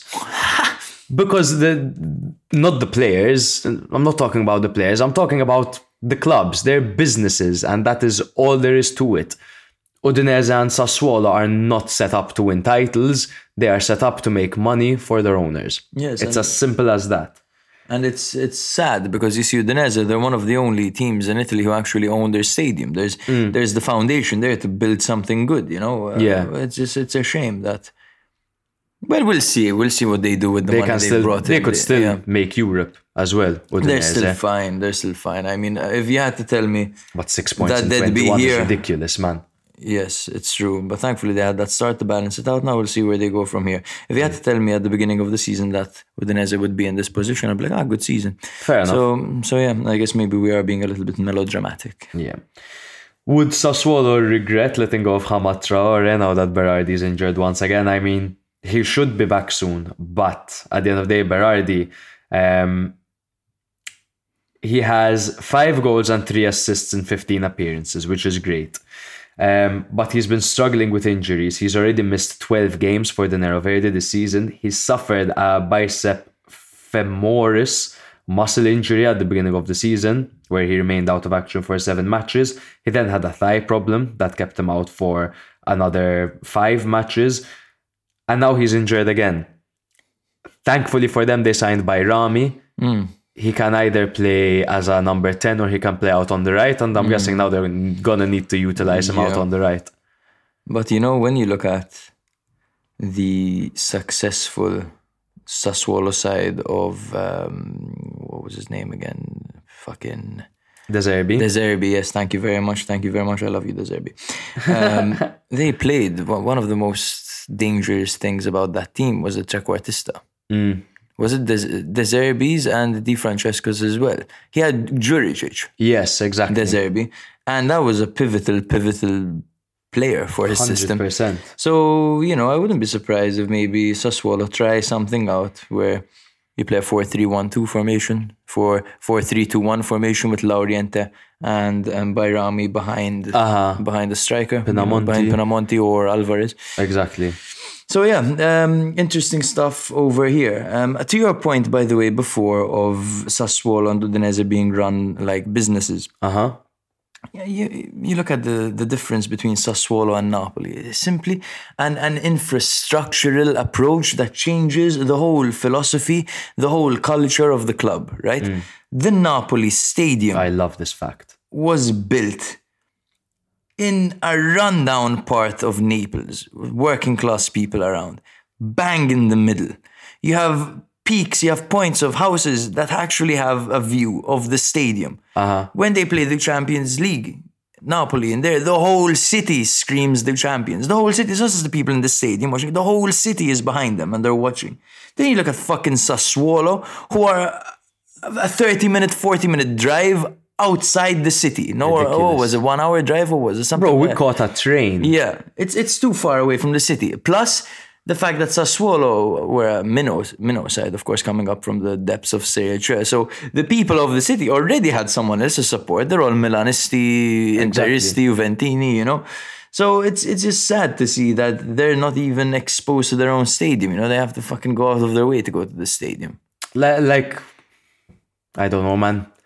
To me, football is when I say a team sport, I'm not only talking about the eleven men. I'm talking about the entire cities that are behind their team. And the management. And the managers. and the directors. It's a whole And how- everything ticks. like even the, the beauty of the Napoli Stadium is that it's built at a very low, at a low um, uh, Point. at a low point in Naples, and then all the buildings around it is at a higher point and the higher point Yeah, and the yeah. higher point, and people can look at the stadium everywhere you are around the stadium. You could see the stadium from your balcony. Now it's just a beautiful. Obviously, if you're on the top floor. It's just a beautiful, beautiful way to set things up, and that is the difference between the Neapolitan football culture that it's it's what they live, it's what they breathe, it's pizza and football over there. Mm-hmm. And then on the other hand, you have Sassuolo, who are a team based in Bologna with their pitch in Modena or whatever. Emilia fucking Emilia whatever it is, Romagna, Romagna, whatever. But Sassuolo are picking things up again. They're in 15th place now. You know, a couple of weeks ago they were in 17th. They're now in 15th on 24 points, level on points with Fiorentina and Lecce. On the other hand, Udinese are in 8th on 30 points, level on points with Torino, and just 9 away from uh, Europa League spot, to be fair. And it's either them, Torino, Juve, Monza, or Bologna, or Empoli that are going to get the Conference League spot. Tight, tight, tight. So at least there is some competition left in the league, right? Yeah, yeah. Bologna nil, Monza one. Excuse me. The previous encounter was a 2 1 victory for Bologna, which saw Orsolini net the winner. Um, Monza have only beaten Bologna once in nine matches. This one time came in 1983 on the 23rd of January, and it was in Serie B, of course. Okay. Um, since Thiago Motta's first league win as manager, as Bologna manager, Bologna have won seven of their 11 games in Serie A. Let's They've go. drawn one and lost three. They've collected go. 22 points, only fewer than Napoli, Inter, and Juventus in this period. Um, so Thiago Motta has won an average of 1.53 points per match since he joined Bologna, and this is the best ratio amongst coaches with two plus games for Bologna in the Okay. three points era. So Bologna have really picked a, a good guy over here. 100%. hundred percent. Yes, this game, Bologna Monza, w- was the game between two of the three youngest coaches in Serie A. Wow. Okay, so it's Palladino and Thiago Motta. Um, guess who is between them in age? Vincenzo Italiano. No, good guess, but no. There's a younger guy. Um, ratatatata. Sure. Ah, Zanetti. Yes, brilliant. Nice. Very good, very good. So, yes, um, Bologna lined up with a 4 2 3 1 formation with Skorupski in goal, Lykogiannis at left back, with Cambiaso at right back, Sosa and Posch were the centre backs. The double pivot was Schouten and Aebischer, with Kyriakopoulos out on the left and Orsolini on the right, Dominguez playing behind Ferguson. For Monza, it was a 3 4 2 1 formation with Di Gregorio in goal. It saw Mari and um, Marlon at the back, with Donati out on the right, Ciurria on the left, Sensi and Rovella in the middle. Donati, this was his first game, um, definitely this season. Um, he's a veteran player. Yeah. Pessina Caprari played behind Petagna. Um, if you look at this team, bro, it's it, it is kind of the whole Berlusconi philosophy. There are nine Italians here. Oh, that's true. That's true. And, and what a team it is, man. You look at the individuals. Wow. Really good team. I love this Monza side, and I think people are really falling for them as well. Yeah. Look at their YouTube views, for example; they're really increasing. People are actually watching. Um, the goal came in the 25th minute for Monza when Petagna went berserk. He went on a crazy rampage, driving towards Skorupski, shaking off defenders. He just kept going, this guy, and I feel like he picked up so much momentum along the way that he was unstoppable. Yeah. yes, like a, like a um, Prime Duvan Zapata. yeah, like a like a boulder just rolling down a hill. You know? Exactly. Like, like you can't do. You just have to get out of the way or get fucked. Like Sounds so unflattering for That's- him. That's it, dude. Get out of Petagna's way or you're gonna get fucked. So Skorupski, on the other hand, you have to be mental. Jumped into Petagna's feet, like like jumped at his legs, like to try to stop him. The ball came off fucking I don't even know, like Skorupski's knee into Petagna's fucking no off Skorupski's face into Petania's knee and into the path of Giulio Donati, who finished on his first start this season um, into an empty net. And that goal was enough thanks to a few Di Gregorio heroics over there. Classic Di Gregorio. Classic, classic Di Gregorio. And Monza managed to win with 37% ball possession. Bologna did have 63% ball possession, but despite that, Monza shot up shot quite shot up shot quite well, and um, only had in fact Bologna only had three shots on target. Yeah, it, it, it was surprising to me the the final scoreline. Uh, Monza getting the better of Bologna away from home, especially with the form Bologna have been on. They look so so so good, but Monza have really turned into just a proper like they could be a top ten team. You know what I mean? You look at their individuals, you look at the way they play. There's no reason they can't be there. They are definitely the most impressive newly promoted side. Obviously, there was um, an, an injection of cash that went in there, but also very smart signings. Yes, league Wait- proven. Exactly. When you see them, when you see the signings, for example, Premier League clubs like Nottingham Forest make, they made fucking what, 15 signings and only one played in the Premier League before. Yeah. The complete opposite of that. They made six, seven signings, all proven. Petagna, Pessina, Caprari, Rovella, Sensi, Izzo. These are fantastic, fantastic signings, And man. even they, the fact that they managed to get their fucking hands on Cragno. Yeah. Their, mid, their, their goalkeeping duo is Cragno and Di Gregorio. Two Yeah. top Italian goalkeepers over there. I am petrified because Milan play Monza now, and I really think Monza can get something out of that game, man. They're a Probably. very dangerous team. There are a few rewards now if they do. Ah, yes, yes, because it's Milan. Milan are one of the two teams they get Hmm. Yes. rewarded for for playing against. What what was it again, man? What- I can't remember what Berlusconi promised. something in great volume, though. Yeah, great volume, a good amount. Yeah, yeah. I think it was like a vice of some Yeah, sort. something. uh, was it drinking? Was it No, no, it was smoking. no, it wasn't cigars. No cigars. Ah, it was a bus full of whores. That's what it is. A bus full of whores. I always wonder at this point, would the listener be laughing or rolling his eyes? Probably a bit of both. It's like a chuckle and ah, these guys. these guys, I love these guys. I, I love uh, recently a great listener of ours, someone that we truly appreciate, Lewis, sent us uh, a joke on Twitter, Yeah. I, I believe it was. And after that, we posted on our stories, in fact. This is motivation for you guys to send us stuff as well. And, and he signed it off by big hug to J and M. And I found it so sweet, man. And uh, shout out to you, Lewis, man. You're, you're, you're the The man. joke for those curious um, was that he saw someone basically call Handanovic Stan Danovic because he never dives. That's hilarious. It's Samir Standanovic. I love it. I love it. But Monza as well on, on this point as a city, just so you know, as a as a fun fact, they have one of the most famous circuits in F1 history. Really? Yeah, ah, yes, yeah. of course. He's the in Monza, circuit. As a, he wins in Spa, he wins in. Monza. It's one of the, I, I believe it is the most fast-paced track um, in F1 alongside Silverstone, I think. Um, but yeah, that, that goes to show this is a city that is made for success within sporting. And I don't think Berlusconi would have just chosen some fucking team from Serie B. He chose a team with culture. And no wonder the Monza fans are getting into it. No wonder Monza are getting more viewers because they are a very well-oiled machine, and I know they have some loanees in with them. Rovella being one of them, Sensi being another. I really hope that they manage to redeem a lot of them. They've man. got Il Condor, bro. Gal- Galliani, dude. Is Yeah. the fucking sporting director. Yeah.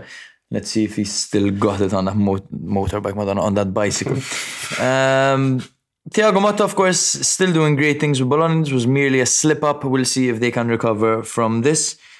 Monza are in 10th with 29 points, while Bologna are 11th with 29 points as well. A massive fixture this one was um, Monza actually jumping Bologna. Yeah, yeah, big stuff for Monza. Very big stuff for Monza. The next game we're going to be covering is Empoli 2, Spezia 2. This was by far my favorite match um, this weekend. The previous encounter was a victory for Spezia. Surprisingly, it was a 1 0 victory at home for them. Um, Tonelli, Destro, and Grassi were still injured for Empoli, whilst Ethan Ampadu and Mattia Caldara sat out bans, with Bastoni, Kovalenko, and Zurkowski, and Sala, and Zoet, and Moutinho out of action. But Gyasi returned from his ban, and Mbala Nzola was back too, but only fit for the bench. Empoli set up in a 4-3-1-2 formation with Vicario on goal, a backline of Parisi, Luperto, Ismaili and Ebuehi, a midfield three of Bandinelli, Marin and Akpa Akpro, with Baldanzi just behind Cambiaghi and Ciccio Caputo. For Spezia, it was a 3-5-2 formation with Dragowski in goal and a backline of Nikolaou Amian and Wisniewski. It was Gyasi out on the right, Rek out on the left with Agudelo, Esposito and Bourabia in the midfield, with new signings Shomurodov and Verde up front. So in the 20th minute, um, Verde netted a penalty. It was a Spezia corner swung in from Daniele Verde that took a deflection off the head of Wisniewski Uh, and it was cleared off the line by Fabiano Parisi's hand. VAR intervened and the referee assigned both a penalty to Spezia and a red card to Parisi so early on. Verde's penalty was brilliantly saved by Vicario, and so was his rebound before Luperto managed to clear the ball out. However, the referee awarded a free uh, a retake as Luperto had entered the box before Verde struck the penalty. Vicario guessed right but couldn't keep out Verde's second penalty, making it 1 0 to Spezia with Empoli down to 10 men. Vicario, I'm fed up of saying You're fed up of it, bro. Let's do kisses for Vicario. Kisses, just kisses, kisses, so kisses good, for bro. Vicario. He's we were so posting, good. we were posting on our stories, just freaking out. We are watching it live. Um, obviously We on had a TV. We had a bet on as well. We're all freaking out over his save, but then Luperto just entered the box a bit too early, and then to make matters worse, he cleared the ball away. So obviously it did have to be a And retake. that's the only reason, I think. yep. I think that's the only reason because typically an eye is closed for players entering the box early unless they actually do something defensively. Mm-hmm. Once the keeper saves it, and then it's a different question Yeah. because you bombard the box, whether you're putting pressure on a striker, you're, You're interfering really- with yeah, play. exactly. So that's what Luperto did, and that's why it was retaken. But- Also, bro, I understand that your reflex at the time would be to do exactly that. But Parisi's fucking handball, what is he thinking? I No get it, it was probably reflexes, sure, instinctive. But you know, nowadays there's VAR, there, there, the cameras are all over Yeah. you, everyone's fucking. It's funny because barely anyone fucking realized on the pitch, Yeah, and neither did we. And then VR were like, "Oh my god, that is the most blatant penalty I've ever And seen." red in card my life." instantly. Exactly, cleared it off the line with his fucking hand, man, with his hand. So yeah, he fucking threw the game for them over there. But of course, you know, it was probably the intentions were good for the team, you know, a little bit silly perhaps, but yeah, Yeah. cost them a lot. And in fact, Spezia, 11 men against Empoli's 10 men. Verde had just scored and he was in, he had supreme confidence. And then just 11 minutes later, Verde scored an absolute screamer into the far top corner from distance that dipped viciously at the last moment. Absolutely nothing Vicario could do here. Verde had not scored since May 2022 and gladly took the yellow card for over celebrating Yeah. over there. Um, brilliant stuff. That was our goal of the week. So they entered the dressing rooms at halftime. Probably Gotti was like, oh my god, we're 11 men against 10. Maybe I get to keep my job. Guys, just don't do anything stupid. Hang on, defend. We can get a victory over here. Oh my god, this is gonna be so good. We won't get relegated. Jesus, yes, I get to keep my job. In the 49th minute, it became 10 versus 10 as Esposito received his second yellow card. He was really unlucky to be fair. He was swinging to clear the ball and he made contact with Gyasi, who had just nicked the ball off him. He was in they were both in sheer pain because of the contact, but obviously it was a foul and Esposito was sent off, so it was then 10 v 10 and Gotti started worrying at that point. In the 71st minute, Cambiaghi pulled one back for Empoli. The Italians smashed the ball into the roof of the net after Caputo pulled the ball back from the byline, making it 2 1. And then in the 93rd, absolute scenes as whilst Empoli were piling men forward and getting men into the box, the ball fell kindly to Vignato on his debut, who curled the ball into the bottom corner on the volley with his outstep. He is on loan from Bologna, and, and what an impact to make. As a result of this, Gotti was sacked do you think that is the right decision? Things were going well for Gotti at the start of the season, but it seems he has plateaued since. Um, perhaps as the relegation zone is looming, um, this might be exactly what they needed. They have brought on the relegation expert Leonardo Semplici. Um, mm-hmm. Sorry, they haven't brought him on yet, but he's heavily rumored, heavily to, rumored. Be, to be joining. Yeah. Um, he has previously coached Cagliari, Spal, Pisa. Yeah, relegation teams. Yeah, exactly. His senior career was nothing to write home about. He had he used to play for Sorso, San Gimignano. Oh, I went to San Gimignano. It's a very cute little fortified city. Yeah, Beautiful. Cool, cool. In I've Florence. Never, I've never been. Ah, in Florence. No, uh-huh. I visited Florence. I don't think I went to San Gimignano. It's beautiful, okay. man. Beautiful. I love San Gimignano. I didn't know they had a football team, man. Wow. Yeah. He, he, didn't play a single game for them, by the way. Okay. no appearances. He was just manning the only entrance into the city, I think, at that point. Empoli had 64% ball possession to Spezia's 36. Empoli had 22 shots and 11 on target. What a performance it was by Dragowski.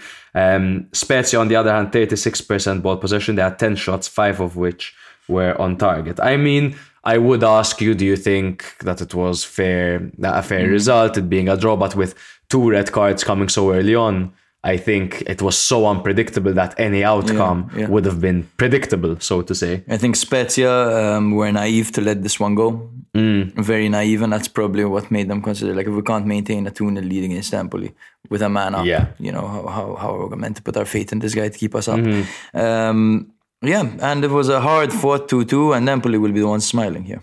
Yeah, yeah.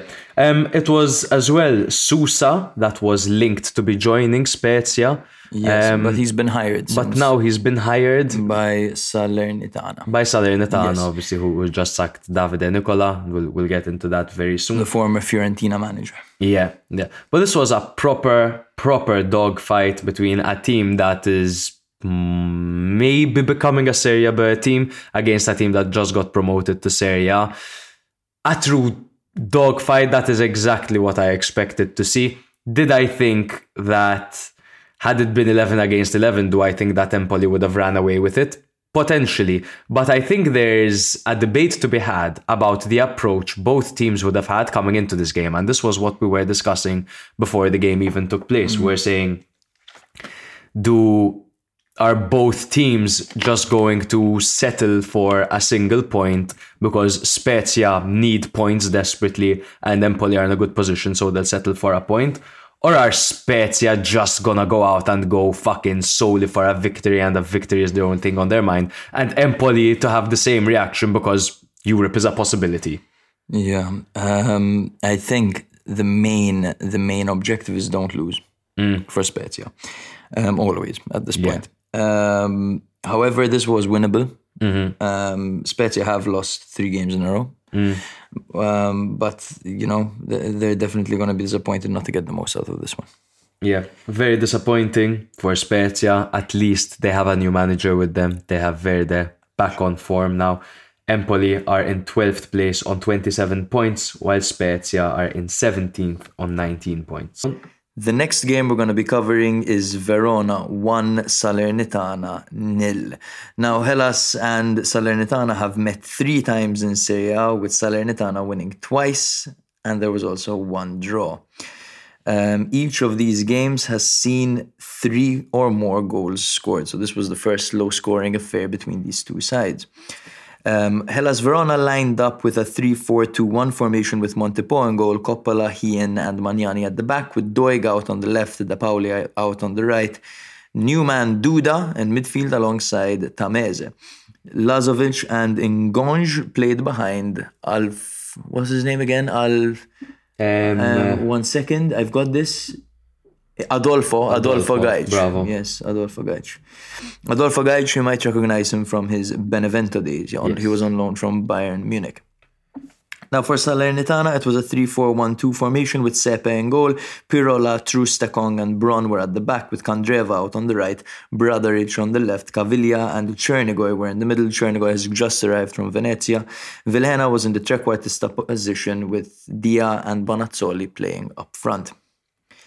Now, in the 29th minute, Ngonge scored, but the goal was disallowed due to him being in an offside position. Two minutes later, Ngonge scored again after Lazovic put him on a plate. You know, he literally set him up so beautifully that after the game, Ngonge literally said, I love Lazovic more than my wife. He's constantly assisting it. No, have- he said, he said, I love him like my wife. I love him more than myself. It's not cause uh, a divorce over here from this quoting. This is what he said. Not myself, uh, so I can't fix it. C'è tanto feeling tra te e Lazovic, cosa pensi di lui? I love him like he's my wife, you know. Uh, he's uh, every week he's giving me the assist. Today again, the ball was perfect for me. I just had to tap in, you know. So uh, Lazovic, I love him more the, than myself. Uh, so what a guy, dude. What an addition he's What been guy. huh, for He's been Verona. so good, bro. He's fucking, he's perfect to finish off these chances. huh? He really knows how to put himself in these positions. A very smart player. Yeah, yeah, he's very dangerous out there on the right hand side as well. It was, it I, I was a little bit worried that they're gonna need to play either Lasagna or Verdi out Yeah. on the right, but having someone like Ngonge, who came out of nowhere to be honest, but 22 years old, um, uh, he's Belgian. And he was previously playing in the in the Dutch league with Groningen, Yeah. so a nice little coup there for for Verona. Yeah, um, Depaoli had a good chance shortly after, but he skied it. Dia got the closest for Salernitana in the first half. He shot the ball and it just went wide. Um, in the second half, Pirola had an amazing slide tackle on Doig in the box. Um, the referee initially thought it was a foul and um, he gave the penalty. He had to go to the VAR monitor only to realize that Pirola had timed his tackle to perfection. Yep. Um, he cancelled the penalty, but then a few minutes later he gave Pirola a yellow card because I think he was so gassed that he just committed a foul immediately. After. Yeah. Um, Sambia apparently is a free kick specialist. He can hit them very well, and um, towards the end of the game, Salernitana were just having it from everywhere. Um, he had a free kick just over the, the halfway line, and he shot wow. crazy. Montipò saved Verona um, by beating Piątek in a 1v1 at the end of the game after Vilhena unleashed him in a one-on-one situation. Salernitana dominated the possession with 63%, but they only managed to get two shots on target, while Verona with a measly 37% managed to get three shots on target. Um, this is the game that saw um, Davide Nicola get the sack, and in his stead, ex Fiorentina manager Sousa will be coming in to take the helm. Yes. Now, this time I'm not surprised that that he got the sack because it was clearly his his second chance. And when you lose against a team, now albeit Verona are on great form, but when you lose to a team in the bottom three, that's when shit starts to get concerning. And not only do you lose against a side that's in the bottom three, but the fact that you barely put up a fight against that team, the fact that you had one clear cut chance through Piątek and Yeah, otherwise it was. Sambia shooting from half pitch, like uh, then it, it's not too hopeful. And it almost now does seem like uh, Davide Nicola's spice Mm-hmm. and that unity that the Salernitana team had is slowly diminishing. So now is the time to get in some fresh blood. They've onboarded Sousa, and hopefully for them, they can maintain staying out of the relegation zone after that. Yes, bro, I, I totally agree. At this point, Candreva looks tired. Um, Dia looks like he's the only one who can score. Bonazzoli and Piątek need to get some goals for confidence. The system is okay. You know, it was a bit rigid. This game, Verona did very well to uh, Yes. to defend and to close things out. And they could have easily won this two goals to nil. Uh, there was a point when Duda Yeah. was literally a small penis. No, like He, he, wa- he was that like a little dick. a, a, a little dick, but like shriveled. Yeah, he had. You know what I he mean? had Lazovic wide open. All he had to do was square to him, and he had an open goal. Instead, the guy tried to shoot. He he fumbled it. You know, the he tried again later on. He had the opportunity to leave it for Lazovic. The keeper saved it. It was falling to Lazovic, but he sprinted in again and he tried to shoot it again. So Yeah. twice he denied Lazovic a clear cut goal scoring opportunity over there. It looked comical. It looked Yeah. like you were you or myself like. He's definitely going to get a scolding for that. He definitely got a scolding for that. Yeah. And I highly doubt we'll see that again. Selfishness when you're playing, trying to for, fight your way out of relegation is um, Exactly. is not tolerated. No. Um, Salernitana have another two goalkeep. They have one of the hipster goalkeeping duos. No, we Yes. mentioned uh, Monza's goalkeeping duo, Di Gregorio and um, Cragno. Mm-hmm. Salernitana have Sepe and Ochoa. That's a fantastic goalkeeping duo, and in fact, Sepe did start this game. Yeah. Uh, a great goalkeeper. Yeah, we, we will, I think, see them being rotated a little bit more. Obviously, Ochoa and Sepe's age are two very different things. Uh, one of them is 31 years old and the other one is 37 years old. The 31 for a goalkeeper is, you know, it's not young, but it's it's uh, somewhere close to his prime. And to be fair, Sepe had great performances before Ochoa came in, so it would be unfair to just make him a second choice based off of some performances they saw in the World Cup. Definitely agreed, bro. Um, you have to keep everyone happy, right? You have Exactly. To balance those hours. Um, Verona have closed the gap. Huh? They are four points behind Salernitana.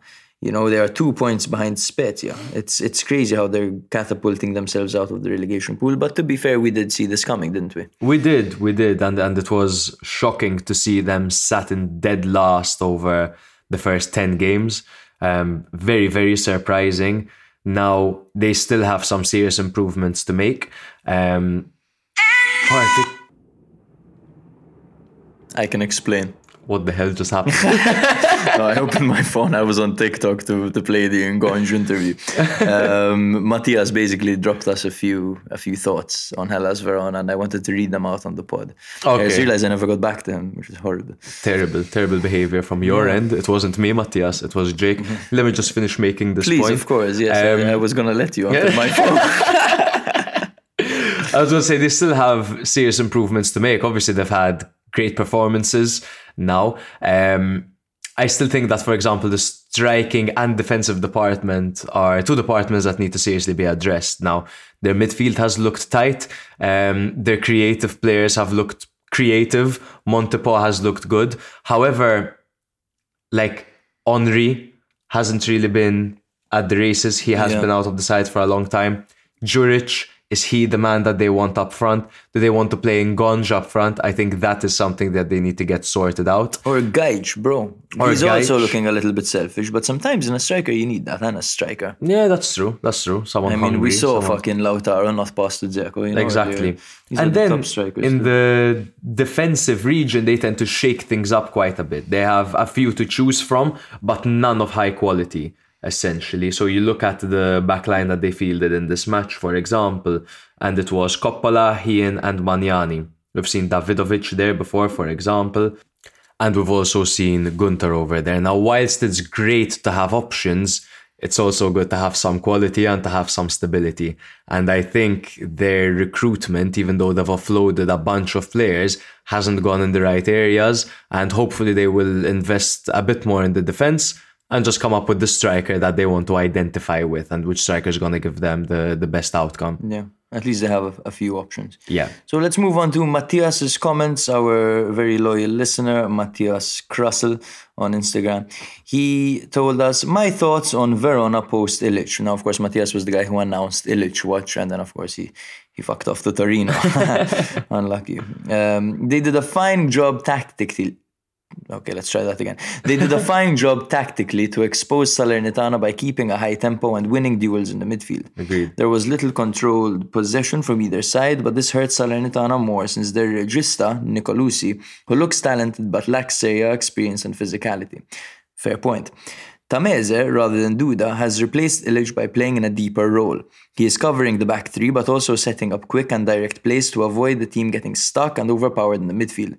Verona barely made any attempts to keep the ball on the ground in midfield. Salernitana couldn't cover for this, and there were reoccurring situations where Verona's front four could attack a Salernitana back 3 mm-hmm. plus Nicolussi, of course.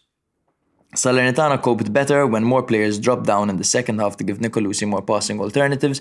I think Nicola should have used Vilhena as a second holding midfielder rather than as an, attacking one. That's an interesting point. They did need numbers back there because Hellas Verona were overwhelming them on the break.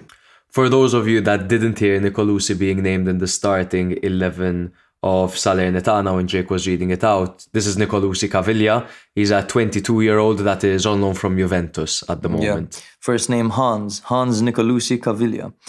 Duda almost plays like a number 10 or second striker with Lazovic out on the left and Ngonge often slightly above him. Tameze and Duda are very rarely collaborating. Instead, it's four in the front and four at the back, and then Doig and Pauli covering the wings and trying to win headers in the midfield. Yes, With- I, uh, th- th- yeah. Duda, if he brings one thing, is he brings very good balance Yeah. to the team, and he has very good energy about him as well. You often see him, like Matthias correctly said, linking up with those front four. Now, obviously, he had that moment, but that moment is a moment that footballers have sometimes. But that's not to take away what he's bringing to the team. That balance was very well needed for Verona.